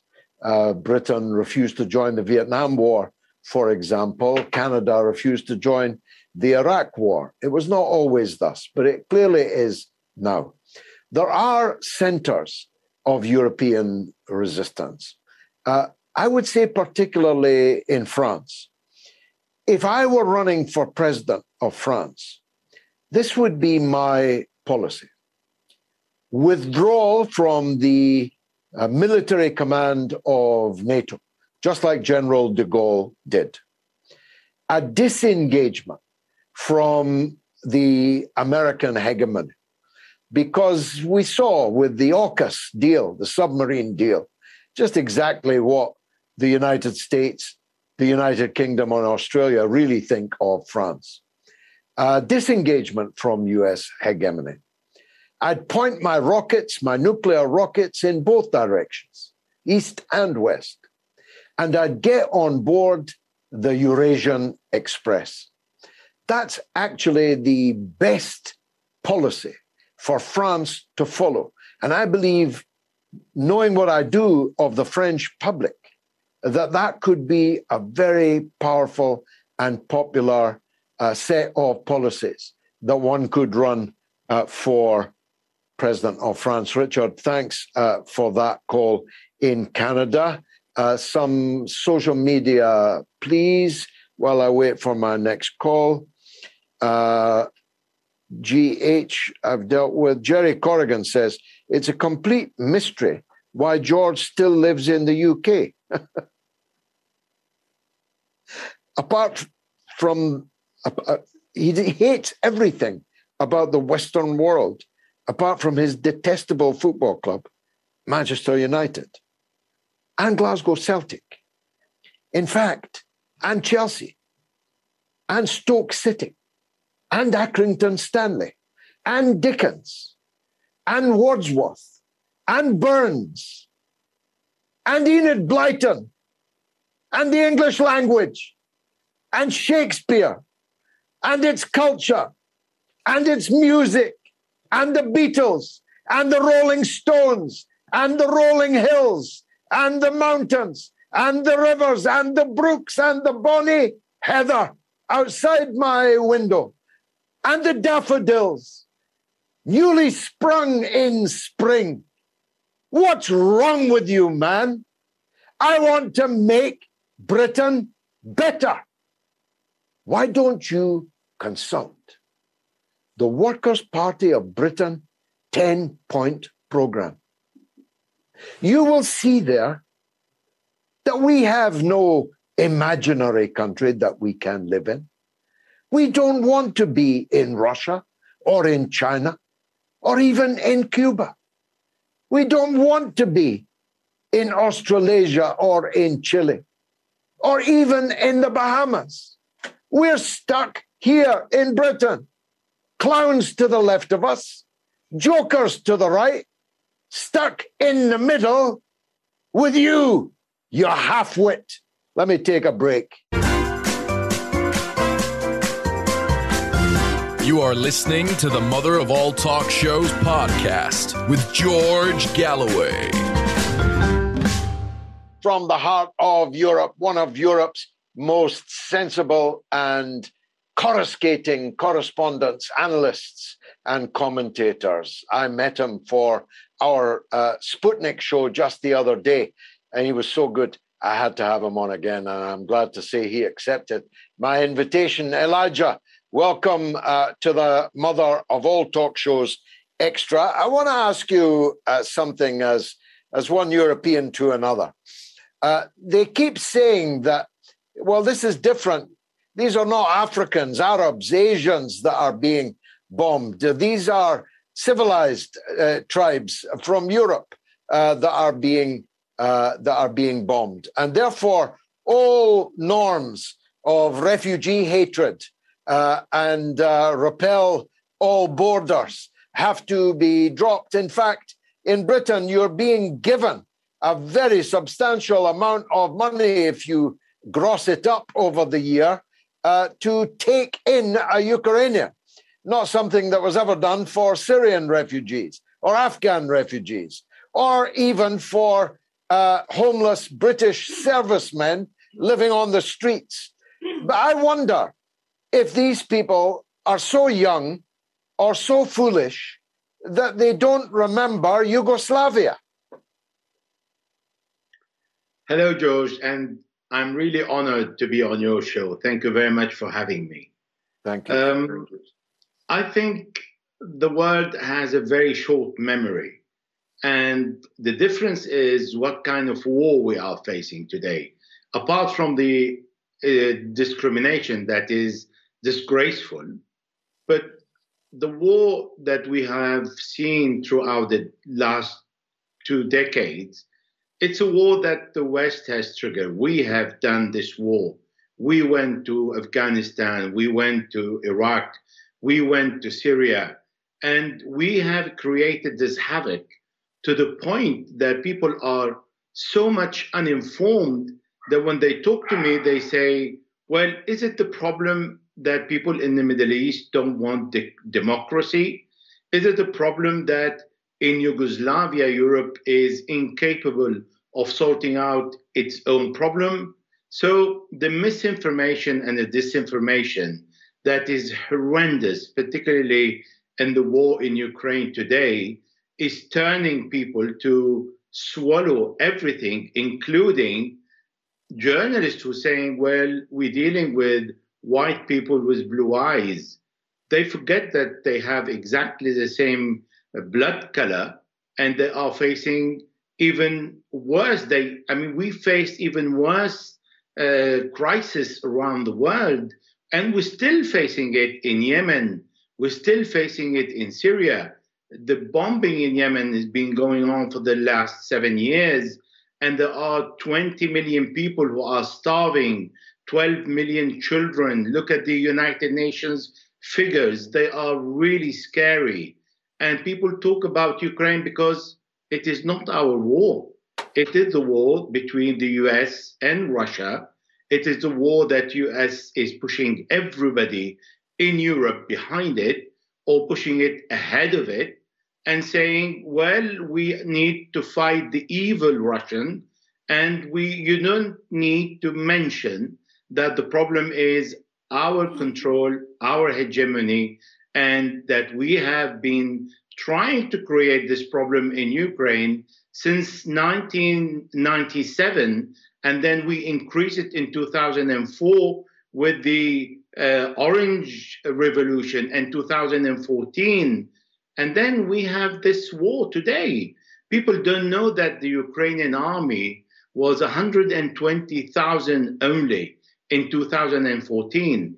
And between 2014 to 2021, Ukraine, the Ukrainian uh, economy was on the floor, yet the army increased to 350,000 men. The economy, the uh, budget to the army was 1%. Today, it's 7%. Hundreds of millions of dollars are sent to Ukraine today, not in form of humanitarian aid, but in form of weapons to go and kill themselves and to go and fight Russia with one objective is to make sure that this war is going to last as long as possible. Uh, that was quite brilliantly expressed and educated me, uh, and I thought I knew it all. I didn't know these uh, Ukrainian army figures or the budget increase from 1 to 7%. That's quite stunning, actually, at a time when actually uh, Ukraine's main export is its own people. Uh, the uh, economy depends on the remittances of millions of Ukrainians who've had to leave their country because of the dire economic situation. Ukraine in the Soviet times was uh, a very uh, successful economy. All kinds of industries were developed uh, in that period. Now, all lost, closed. The only industrial capacity Ukraine has now is in the east of the uh, country, in the ethnically Russian areas. Now, I think, gone forever from Ukraine. Uh, so, millions of Ukrainians are living abroad uh, because there's no work uh, for them, while all this money is being spent on an army uh, and all this tax uh, is being raised for an army uh, and it's quite clear what its purpose is. This is a proxy war between the United States and Russia. The United States doesn't have the guts to fight Russia itself. Otherwise, it would already be in there. Uh, but it wants to fight to the last drop of Ukrainian blood. But here's the point, Elijah. In this proxy war, the Europeans are going to be the big losers why has the European political class and the public gone so quiescently into this good night? Well, that's a very good question, George. First of all, we think we are independent, we have independency, and we think we have a democracy. Domestically, yes, we do have that. Internationally, we don't, because the um, Montreux, Montreux Agreement in 1823 gives the right for the Americans to impose on Europe a policy that is not that, that is not incompatible with the interests of the United States. And if we look at what's happening in the last only few weeks, the number of US soldiers has increased from 70,000 to 100,000. We have dozens of US military base in Europe. What for? Why do we need in Europe nuclear weapons? Well, the answer is very obvious. We need to be in Europe the avant garde of the Americans so the Americans can bomb Russia in case of nuclear war. So the bombs fall rapidly on Russia if they are sent from the European continent and not from the United States. So that doesn't allow Russia to respond in case of nuclear war. So the the the whole objective is focused from the American side on how we are going to behave in case of nuclear war with Russia and not how we're going to build the economy in the world and allow everybody to live uh, comfortably or not under poverty level. Therefore, what we see in Europe, we see an increase of number of US troops, we see an increase of number of nuclear bombs, and we see the hostility that is the American pushing the Europeans ahead of them and asking the European to invest their budget, not domestically, but to support the armament of Ukraine. And everybody is saying it is only a question of time that Russia end this war in Ukraine and impose its conditions. So basically, what we are doing today is saying exactly what you just said. We want more Ukrainian killed just to be able to continue our media campaign around the world to say how bad are the Russians. It is exactly the same scenario, and I would like to quote it here. Uh, the president of Afghanistan, Ashraf Ghani, who was asked to hold on for six months and to fight the Taliban because it was trained by the Americans for this purpose, which means the Americans wanted the president of Afghanistan to kill more Afghani for six months and after that decapitulate. This is exactly what they are asking from President Zelensky today to receive more weapons that um, the Americans have been training uh, Ukrainian to use since 2014, 2015 for this exact day so they can hold a few extra months before they surrender. So if we know the result, why are we having more refugees? Why are we sending hundreds of millions of dollars worth of weapons? Why are we asking the Ukrainians to kill themselves? And why we are missing up of on the, the entire economy of the planet. We pay additional prices on food, on transport, on everything. And we also see population like Ukrainian suffering the cause of war again in Europe. Again, a brilliant uh, exp- exposition. I I had some hopes that Germany might resist, um, not least because of its history, but also because of its geography uh, because of its economic uh, dependence on uh, Russian energy and because of uh, the market which uh, Russia um, represents for German industry, uh, par- particularly at the luxury end, German cars and so on. And maybe if Mrs. Merkel had still been in, that would have happened. But the Social Democrats and the Greens true to form, uh, true to 1914, uh, have quit, quickly uh, capitulated. uh, to the empire. And therefore, I have some hope only in France. What can you tell me about the state of French public opinion in a presidential election year?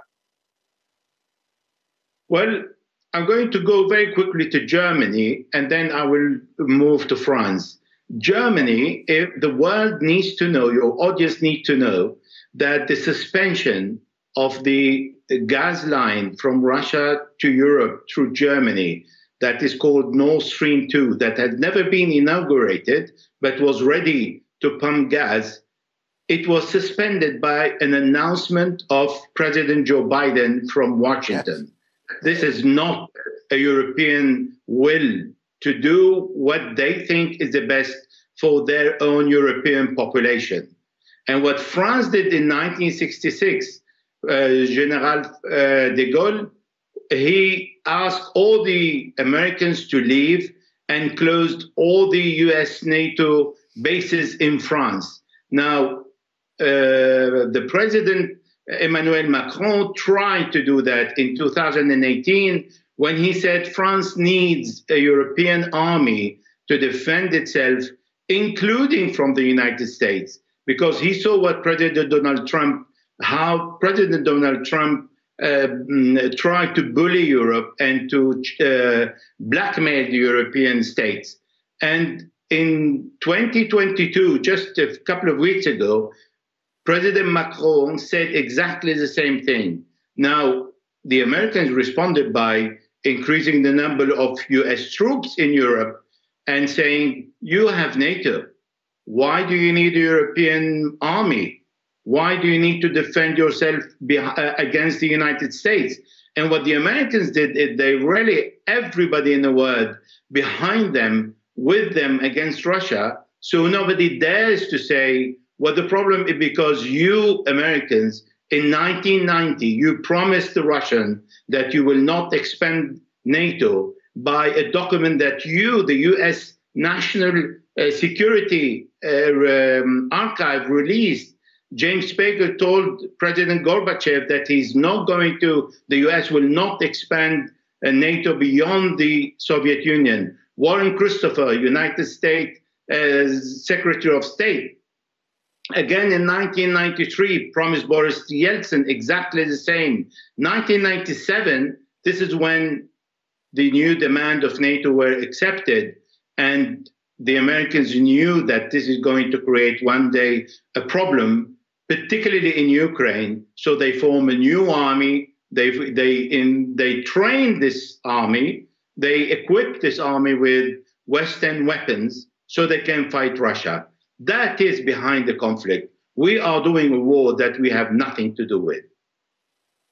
Elijah Magnier, it's always a pleasure, an honor to talk with you. Thanks for coming on the mother of all talk shows, Extra. Uh, let me uh, get some more social media. Canceling Dostoevsky is surreally ironic, given he was jailed by the Tsar for, for writing banned books.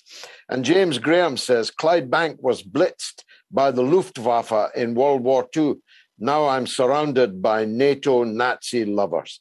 Uh, James, that is very powerful indeed. And of course, the blitz on Clydebank will never be, should never be forgotten. But it appears that it has been by the Scottish political class. And Green uh, Grugach says Blessings from Derry, Mr. Galloway. My uncle, John Hume, God rest his soul, Nobel Peace Prize winner when it meant something, thought very highly of you. Would like to speak to you, cannot get through, need to hear this. Let's try and get back to Green. Uh, any uh, nephew of the late and great John Hume is worth hearing from. And John Roberts says, Am I correct in saying that British law was changed in response to Dr. David Kelly's death? That is what is changed so that any independent autopsy must reach the same conclusion as the official one. Well, not quite. I'll explain it all at Oxford Town Hall uh, next month, John. Uh, but if you can't be there, download my film, Killing Kelly. Uh, let me go to Spain. I've got so much social media, but let me take some more calls. Uh, let me go to John in Spain. Go ahead, John. Hello, George. Very good evening to you. Uh, and you, show. and you. Thanks for calling. Absolute, absolute pleasure. Um, yeah, there's one point, uh, a couple of things. I don't have got time to raise them all. Obviously, you've got other guests. One in particular, first of all, the awful atrocity that took place in Donetsk couple of days ago. That's, yeah. to my knowledge, been totally missed by virtually all mainstream media. I don't think it's actually had any report whatsoever. There is video uh, uh, that I saw. You're right. You're right, John. It hasn't appeared anywhere with any kind of salience, yet it was a massacre Nothing. of 20 civilians in Donetsk by the Western armed, financed, and uh, yep. uh, shilled for Ukrainian armed forces. Therefore, it never happened. It, it, it is shocking. It, regrettably, it's a segue to what I my, my, my, main point. I actually saw a video of that attack today. It, it is available from a private reporter that's on the ground. It's shocking. Anyone who does go to look at it, it you know, obviously we have to be armed for the facts, but it was very upsetting. But it is a segue. I, I couldn't watch it. I, I, had to switch well, off. I, I, I, literally had to. I, I, totally empathise. Um, but it actually segues into what I was going to say in a, in a, in a larger context, context, really, George. And that is, I'm sure many of the listeners will be familiar that the last two years we've had this narrative of COVID obviously repeated again and again and again to the mainstream media. We've been propagandized. We know we've had the 77th Brigade in the United Kingdom obviously working very actively in, in social media, in, in shaping people's thoughts. This is not a conspiracy, it's a fact, it's openly admitted. And in fact, most recently, um, a very renowned psychologist in Belgium published a peer reviewed paper. His name is Dr. Mattias Desmet, where um, he, he, he asserts that what's happened in the last two years through mainstream media is a mass formation psychosis. And this has been supported by, uh, you probably are familiar with this, I'm sure, as are perhaps many of your readers, uh, sorry, listeners, I should say. But it, it, with what is occurring right now, when I see people responding to the mainstream media, with certainly with the Ukraine affair, it's almost as if there's been this seamless transition whereby perhaps in my thinking is they've had all of their frustrations over the COVID period have all been now pented and are being thrust upon Russia and thrust upon this scenario that let's go get the bad guy where they will abandon all rationality because they're being stoked, obviously, by our furious uh, uh, Western media, you know, the, the, the, NATO side of things that all, which I find abhorrent. I think many people do. And it's like this is this is now look over here now. This is this is this is where you can focus and channel your anger. Because um, I, I literally see people that I think, hang on a minute, surely you can see there's two sides to what is going on here. They are not prepared, most people, to even consider Russia's side of what is going on here, which of course makes any possibility of having any reasoned debate impossible. It, it's a sad I, I think that's uh, a, a, brilliant call, and I would like to see that uh, research. Uh, if you uh, could kindly get it to me, John, or get me the link. I mean, um, and but I, I think you're bang on the money. I do think this is psychosis, and I think it is intimately connected to the two years or more uh, of the COVID crisis that we have been through. And that's why I say it's close to mental illness. It has been seamless. Uh, we have taken off our masks and put on our gas masks, put on our tin helmets. Uh, the enemy has gone from being uh, an unseen uh, virus to uh, to Russia. people have lost grip lost touch uh, with reality. It's quite evident in the crowd behavior uh, that we have seen. Um, even in the uh, town that we live in, as far from uh, Ukraine and from big political events as it's possible to imagine, uh, um, Ukrainian flags have sprouted in shops and cafes and so on in a way that simply never happened uh, during the Yugoslav war, the Iraq war, uh, the Afghan war, the Syrian war, the Libyan war, uh, the Yemen war. Uh, inconceivable that it would have happened over those, but it has happened over this. The crowd uh, mentality that is on display, Pavlovian, uh, mentality. But, and here's the good news I have the distinct, though still anecdotal, impression uh, that opinion has begun to change. First of all, we are cutting through, no doubt, uh, about the Nazi character of a substantial part of the Ukrainian armed forces. We are reminding people of something they had perhaps intentionally forgotten, which was the role of the Ukrainian nationalists during the Holocaust and the Second World War. We are turning the corner on the nature of American leadership, the, the madness of not King George, but King Joe, uh, the madness of Nancy Pelosi, the madness of being led by the nose by such people. And above all, because it's the economy stupid, as Bill Clinton once said, people are looking up at the signs with the petrol prices on them and shuddering. I, I am myself shuddering, and I'm not a poor man. If I were, I wouldn't be able to drive a car.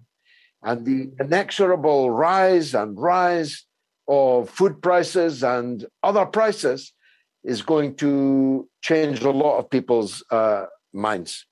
Uh, let's go to Ray in Wales. Go ahead, Ray. George, uh, nice to speak to you. Um, I And love you, the show. go ahead. Fan, fan, fantastic. I just wanted to let you know that how uh, astonishing that I find it that uh, Ukrainian refugees seem to now be worth more than those from Syria, Iraq, Afghanistan, Palestine.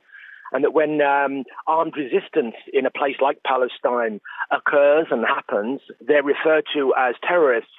And yet now we are now And you'd go, you'd go uh, to uh, prison, Nazis. Ray. Ray, you would go to prison in Wales, in England, and in Scotland if you raise the banner of support for that armed resistance to foreign occupation of their land, whilst we're sending mercenaries to go and fight in the Ukraine. Go ahead. I was going to say, yeah, the, the, the fact that, that we are now sending uh, weapons, uh, I, and I too have heard a story of um, um, relief convoys actually uh, carrying uh, covert arms. I mean, this, this is a story which is emerging. Uh, the fact that we are now supplying arms to right wing fascist neo Nazi militia in the Ukraine is something that, frankly, I am appalled with. And I'm, I'm ashamed that, as you eloquently have said from the start of this, that Johnson and Starmer are two cheeks of the same backside. It's appalling. So keep up the good work. I really appreciate it. Thank you. it. And Thank you, Ray. Uh, most kind, most kind, and uh, and uh, eloquent. Now, don't forget my uh, Oxford gig, will you? Uh, it's uh, it's quite a big hall to fill, but it's rapidly uh, filling. It's the Oxford Town Hall. Some of my uh, best speeches, if I may say so, have been given in the Oxford Town Hall. Two of them, at least. Uh, and I'm back again, and I'm talking about this death of the British arms expert, arms inspector, Dr. David Kelly. Uh, now, you may think that that has been overtaken by events, but I promise you it has not, because this film illuminates the darkest corners of the British state in a way which makes it easier to see what's going on now between the British state, the United States, and uh, the um, the uh, the situation in Ukraine. Now, uh, I've had many of my good friends on the show tonight. I've not yet met Alex Rubinstein, but I'm a big admirer of his work. I follow him uh, on social media. I read what he writes, and he really is uh, something. Alex Rubinstein joins us now on the issue of censorship. Alex, thanks for doing that. I think it is important that people realize the lengths and the extent, the depths that this uh, censorship has now reached. It's not just that quite well known people are being, uh, like Asa Winstanley, for example, on this side of the pond, uh, who are literally being excised from Twitter even though they could not be more respectable dissidents than Asa Winstanley, with a huge following and great interest in what he has to say. But it's even now reached TikTok. Tell us. Yeah, well, I want to say that it's an anathema to what democracy is supposed to stand for, for a uh, for the state-funded outlets of a party to a conflict to be universally banned from broadcast in uh, the countries that it's in conflict with, right? So, I mean, we're in a situation right now where the West is at war with Russia, using Ukraine and using foreign fighters as proxies, uh, and banning all messaging from the Russian side from reaching uh, their domestic audience, for, for, from reaching those foreign audiences. And I just want to say that that straight out, it's a an anathema to uh, what democracy is supposed to be. At the same time that Russia, uh, uh that RT has been banned from Telegram, uh, banned from YouTube. You can easily find neo-Nazi groups like the Azov Battalion uh, still operating on Telegram. C14, a neo-Nazi gang in Ukraine, their leader Yevhen Karas, he's still on Telegram. This is a guy who has not only met with President Zelensky but leads an organization which has carried out pogroms against Romani camps in Ukraine. Um, and you can, I mean, all kinds of neo-Nazi groups. You can find them on YouTube, on on Telegram. Um, today, as they continue to fight against Russia and broadcast themselves on the front lines at the same time, Russia's state media outlet has been banned from these platforms. Um, so it just shows you how desperate uh, the West and its uh, aligned social media companies are to control the narrative. At the same time that these groups are banned, you can go to Twitter. And for the past two weeks, Twitter has had in its trending section uh, a post from an outlet called First Draft News. Um, this post is supposedly supposed to teach people how to identify misinformation coming from the war in Ukraine. Um, First Draft News is funded by uh, not only Pierre Omidyar and George Soros, but the Ford Foundation. So it's funded by the same people who have been uh, attempting to destabilize Eastern Europe with their money since the collapse of the Soviet Union. So not only are are social media companies censoring alternative viewpoints, but they're artificially amplifying NATO aligned viewpoints. It is uh, indeed extraordinary. Uh, it's uh, been happening uh, for quite some time. Even the president of the United States was uh, yeah. kicked off uh, Twitter. Um, he ha- he was the wrong kind of American imperialist. Donald Trump was, but I thought, you know, that TikTok was owned by China, that Telegram was owned by a Russian, not by Russia, but by a Russian. And yet censorship has reached both those platforms, hasn't it? Yeah, and and uh, as you as you alluded to earlier, the White House uh, brought in uh, a few hundred TikTok influencers. You know these uh, Zoomers for Empire, as I like to call them, um, to uh, to pass on their messaging on the Ukraine war. And uh, basically, you know, I, I saw at least one of these videos, and it's you know some pretty young girl who is uh, trying to educate her uh, uneducated uneducated audience about um, about how Putin is really the one who's responsible for for gas costing seven dollars down the street. That's extraordinary. I must say, I don't know how they'll take to it on TikTok. I, I myself, I'm on TikTok, and I, but I, you know, I don't do karaoke or dancing or anything on it. But I That's thought most bad. of the, I thought most of the audience was on TikTok for something other uh, than uh, big geopolitical events. Was I wrong? Well, I mean, I'm a little bit older than the Zoomers, and I, I, have to say I'm not on TikTok, but it seems to me that most of it is, uh, you know, flashy dance videos and uh, video game uh, videos, that kind of thing. Not exactly the the um, audience that you would expect for the White House to want to be persuading on uh, on uh, the geopolitics of Eastern Europe. Um, it, it, I think it shows the desperation uh, to control the narrative. Uh, on top of all the censorship, it, it shows the desperation, um, and and it speaks to the fact that, frankly, for all the propaganda that we've heard since 2016 when Donald Trump was elected about how Russia's uh, you know, troll farm in St. Petersburg uh, has complete dominance over the narrative in the United States, uh, Ukraine is winning this information war. Uh, Russia may be winning on the ground um, and, and, at least uh, at least accomplishing the specific goals that it has set out to to do. But uh, as far as information goes, uh, this this is a victory for Ukraine.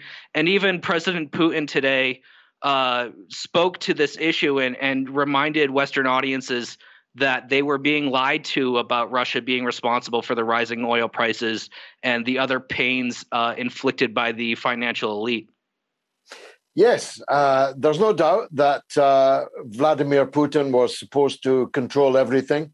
Uh, the Russian uh, media was supposedly an existential threat uh, to the Western uh, audiences and the Western way of life, whatever that is, uh, and uh, and it's all gone in a in in in a in a, whimper. Really, no real fight has been put up by the public in your country or mine uh, in defense of free speech, which tends to make you think uh, that this was all just lipstick on a pig in the first place uh, that uh, our uh, professed belief in free speech, in free assembly, in democracy itself, because, of course, without free speech, you cannot possibly have a democracy. It's it's uh, it's uh, an oxymoron.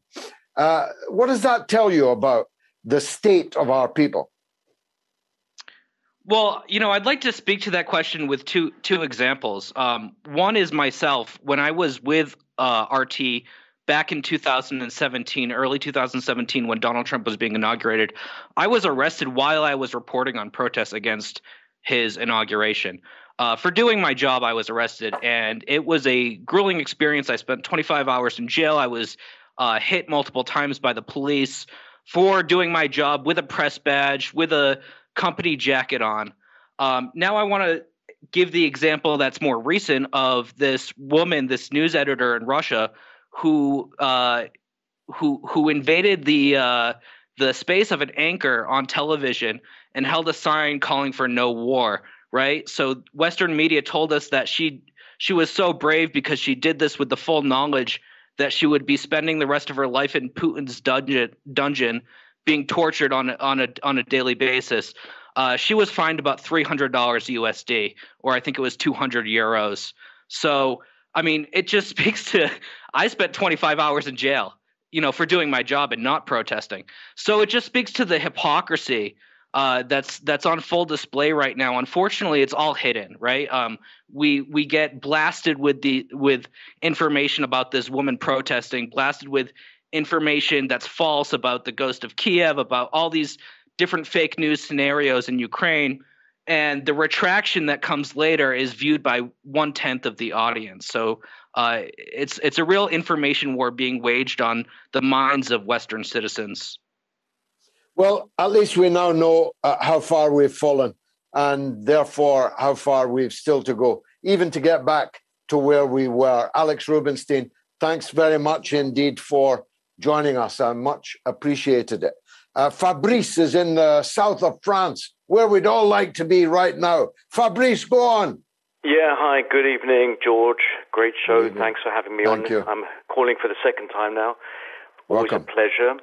Um, just three points I'd like to make. Uh, I'll be brief on each point. First point is um, I loved RT. I still managed to get them, but you know all of this censorship thing. It's it's harder to get them, but I love I love them. And Fabrice, uh, I've watched more RT since it was banned than I did when it Yeah, was available on Sky. Since I got my VPN, uh, I'm I'm absolutely. Uh, tell, tell us know, more I'm- about how to get that VPN because it's going to come to that where I'm going to have to get Uh, a VPN. Yeah, but, that- I, but, I th- but later. I will yeah. do. I will do on Sunday. I'm just checking out if it's legal for me to encourage people uh, I- to uh, uh, to get a I- VPN. I, am waiting Anyway, for when they took- a legal they- judgment on that.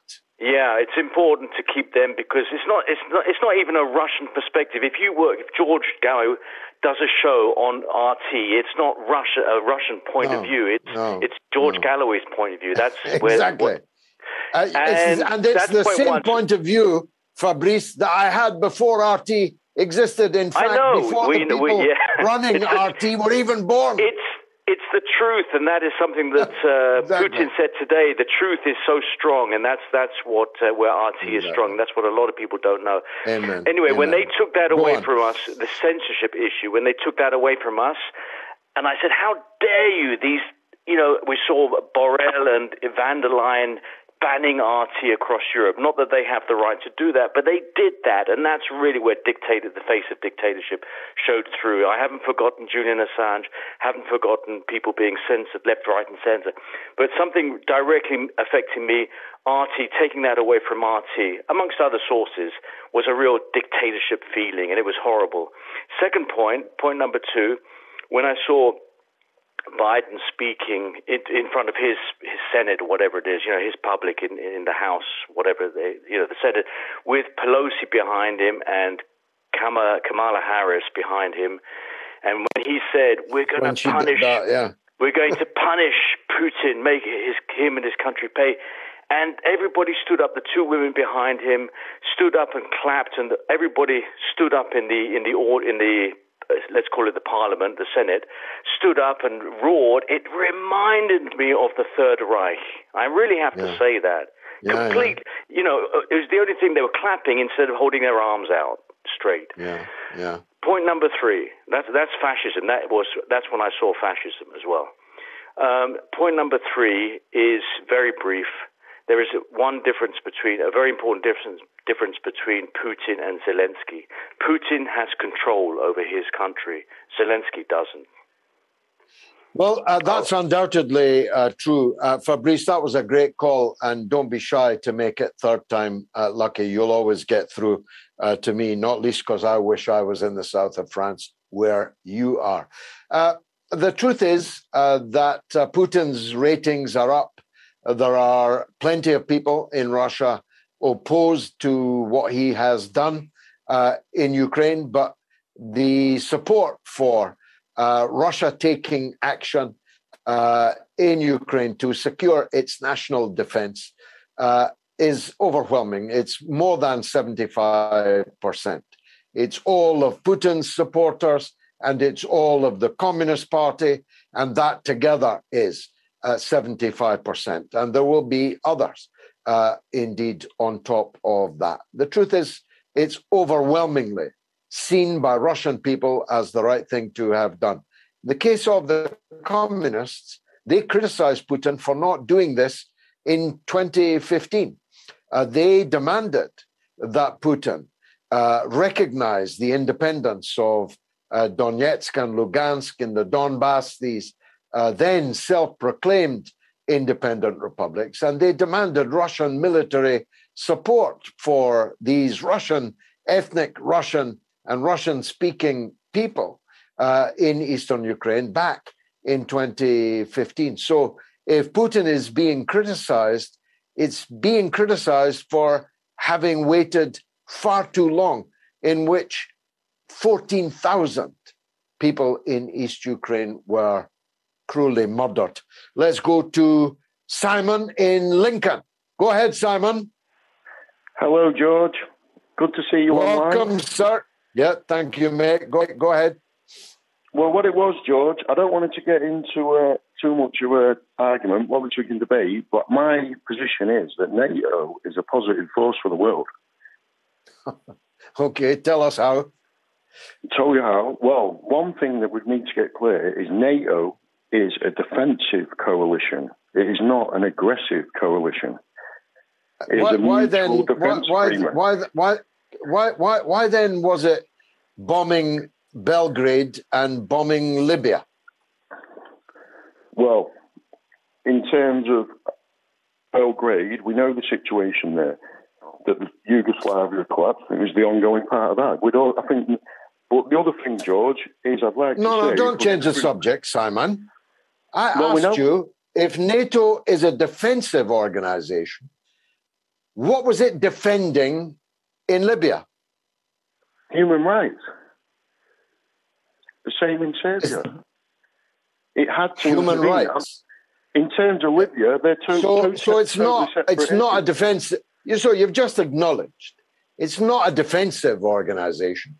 It's an organization that'll go to war for human rights. Oh yes, if it has to, of course, it's armed Okay. to the teeth. All right, all right, all right.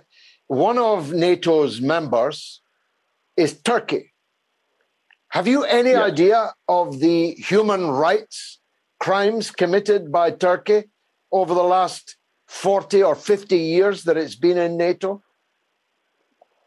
George, every country has a history. We know that. We could go back to the British colonials, or we could No, go back to you Stalin. said you If said we keep you- dragging no, on the past. We're not going to move why, forward. why, why, why, why bring up Stalin and British colonials? We're talking about NATO. Turkey Well, is currently, yes, a I- I member. do agree that Tur- NATO- Turkey, uh, Turkey has- Turkey. Hold on, mate. Turkey is Yes. a member of NATO. It invaded and occupied northern Cyprus in 1974, and it still occupies and partitions Cyprus now. What about the human rights of the people in Cyprus? Yes, but George, being NATO, they are called internal issues, the same as Britain is in Northern Ireland. Well, the same well, as if, other that, issues. if that's an NATO if that's an internal, it- but but how is it an internal issue when one of your members invades another country and partitions it? Well, we know that Cyprus has always had that problem of the two sides, you know. Oh, Turkey, you're really Greece. Floundering, now- Simon. You you really should have practiced. 1000. No, no, you should have practiced before you took George, me we on go back a on this. years and- no, you know never I mean? mind going back a thousand years. Let's stay in 1974, where NATO, a defensive organization, you say, invaded Cyprus and partitioned it, seized it by military power, and holds it today illegally. So, how is that an internal issue? It was an invasion by Turkey of Cyprus. Well, yes, I would say that, um, you know, Turkey as part of its NATO membership, NATO membership does have a lot of human rights issues to sort out. But in terms of that, George, Well, well, that- who, who's ally Belarus? You're telling me Belarus hasn't got human Well, rights? well, what's that got to do with it? You're ta- you're Because you're defending NATO. You're defending NATO. Yes, so defend it. Defend it. Don't defend it by talking about Stalin or Belarusia. Defend the conduct of NATO. What is it Well- defending? What is it defending when it bombs for 89 days a European capital city in Belgrade? Well, we know that Serbia have done what they've done. They've caused horrific conflict in the area. They wouldn't let the other countries be independent. You know what I mean? Simon, But it wasn't this is right the war. poorest. Simon, this George, is the I'm not poorest supporting war. You, you are supporting war. You're just opposed to some wars, but you're in favor of others. Why did NATO invade Libya? They didn't invade Libya. They conducted airstrikes and supported So different conducting it was a proxy airstrikes war. isn't an inva- conducting an airstrike, actually thousands of them, Yeah. is not an invasion. Oh, you want, when well, Gaddafi was on the hit list for ages. We knew that, didn't we? He was down on the original neocon hit list. Do you know what I mean? Gaddafi. Why are you defending that? Why are you defending next that? one was Assad, How can that be? not- How can that be defensive, Simon? Because they was not How can it be NATO de- missions. But yes, they were. Don't don't no no. no. Yes, were involved. they were. The bombing of Libya Libya? was conducted by NATO, by Yeah, the United it's States, France, and Britain. Because it's Wasn't the it? same with the, you know the 2003 invasion of Iraq, Georgia, which which I believe you you stood up against that, and you know what I mean. That's why I'll always respect you. At the time, you was one of the only people that stood up against that. Yeah. Yeah. So I know you're an intelligent man, but another thing, stop the 2003 invasion of Iraq was not a NATO mission either. It was no, an no, that's international why I didn't. coalition. that- that's why. That's why I didn't bring it up. It was Yeah. illegal under international law. uh, but it was Yeah. not a NATO mission. But Libya was a NATO mission.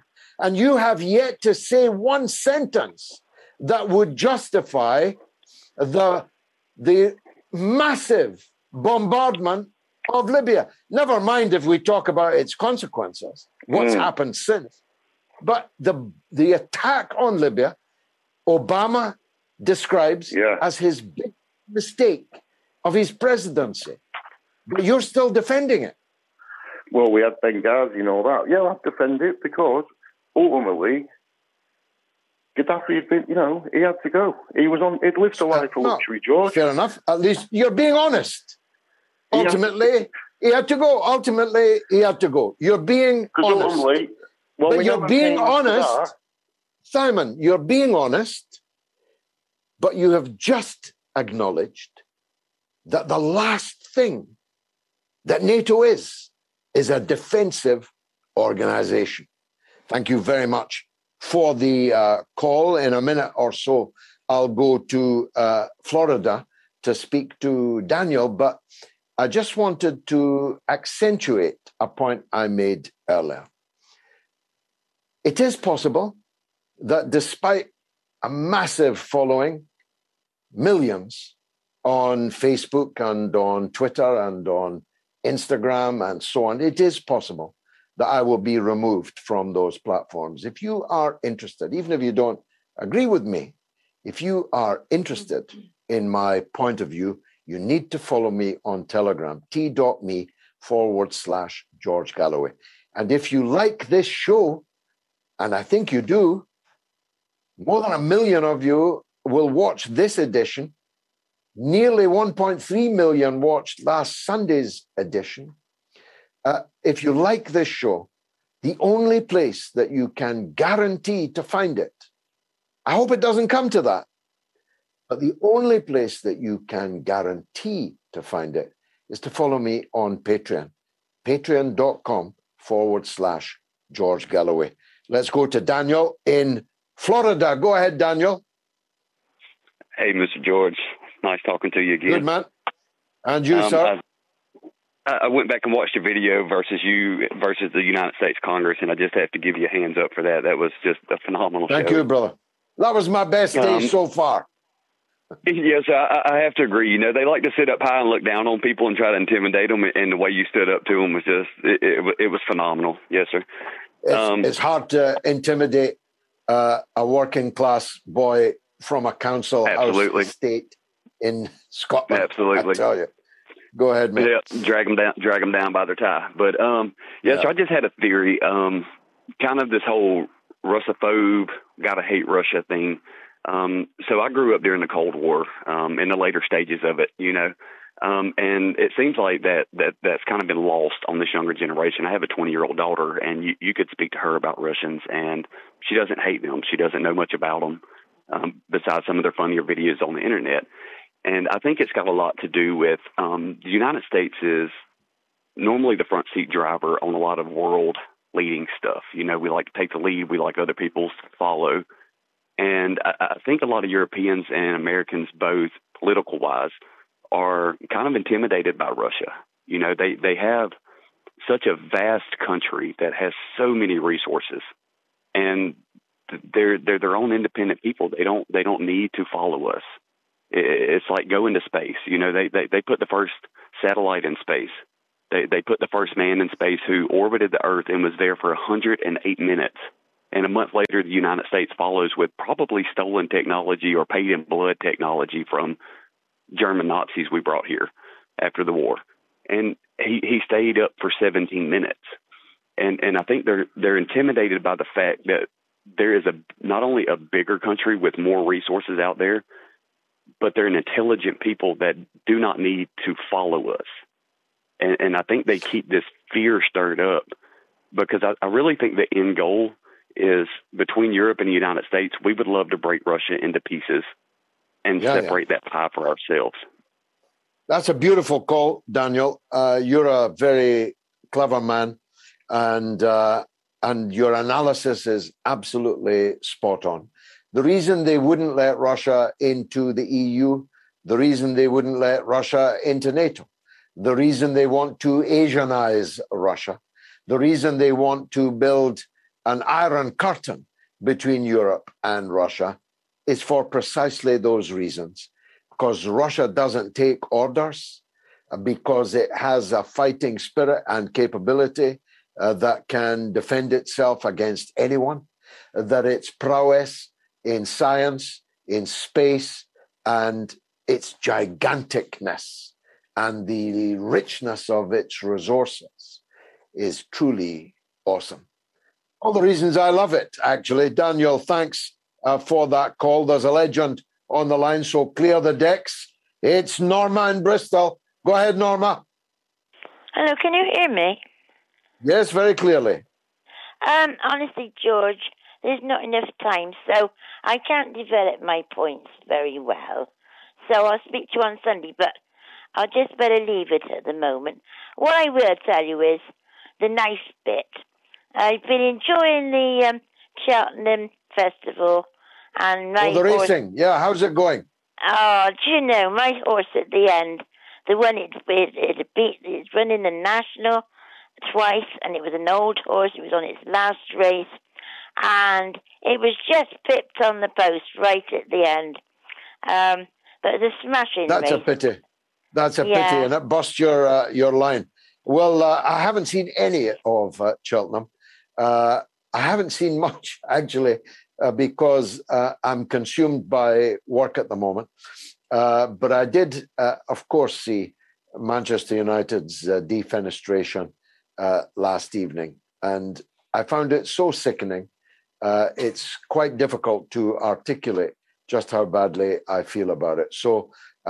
At least your horse was pipped at the post, Norma. Manchester United were left at the gate. Yeah, that's I all know. I can say. I look forward to uh, seeing you. Uh, I'll be in Bristol shortly.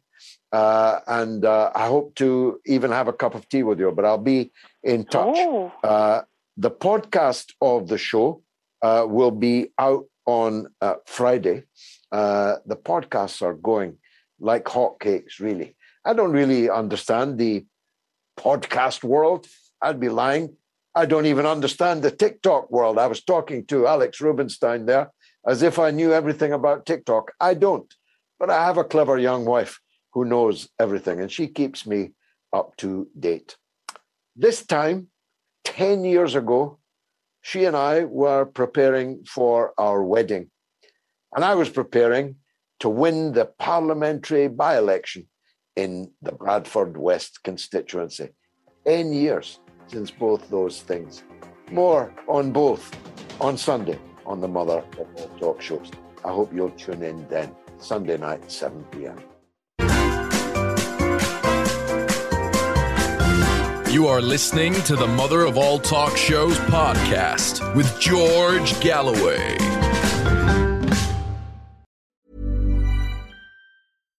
When you make decisions for your company, you look for the no brainers. And if you have a lot of mailing to do, stamps.com is the ultimate no brainer. It streamlines your processes to make your business more efficient, which makes you less busy. Mail checks, invoices, legal documents, and everything you need to keep your business running with stamps.com. Seamlessly connect with every major marketplace and shopping cart. Schedule package pickups and see your cheapest and fastest shipping options from different carriers with rates up to 89% off USPS and UPS rates. And with the stamps.com mobile app, you can take care of mailing and shipping wherever you are. Make the same no-brainer decision as over 1 million other businesses with stamps.com. Sign up with code program for a 4-week trial plus free postage and a free digital scale. No long-term commitments or contracts. That's stamps.com. Code program.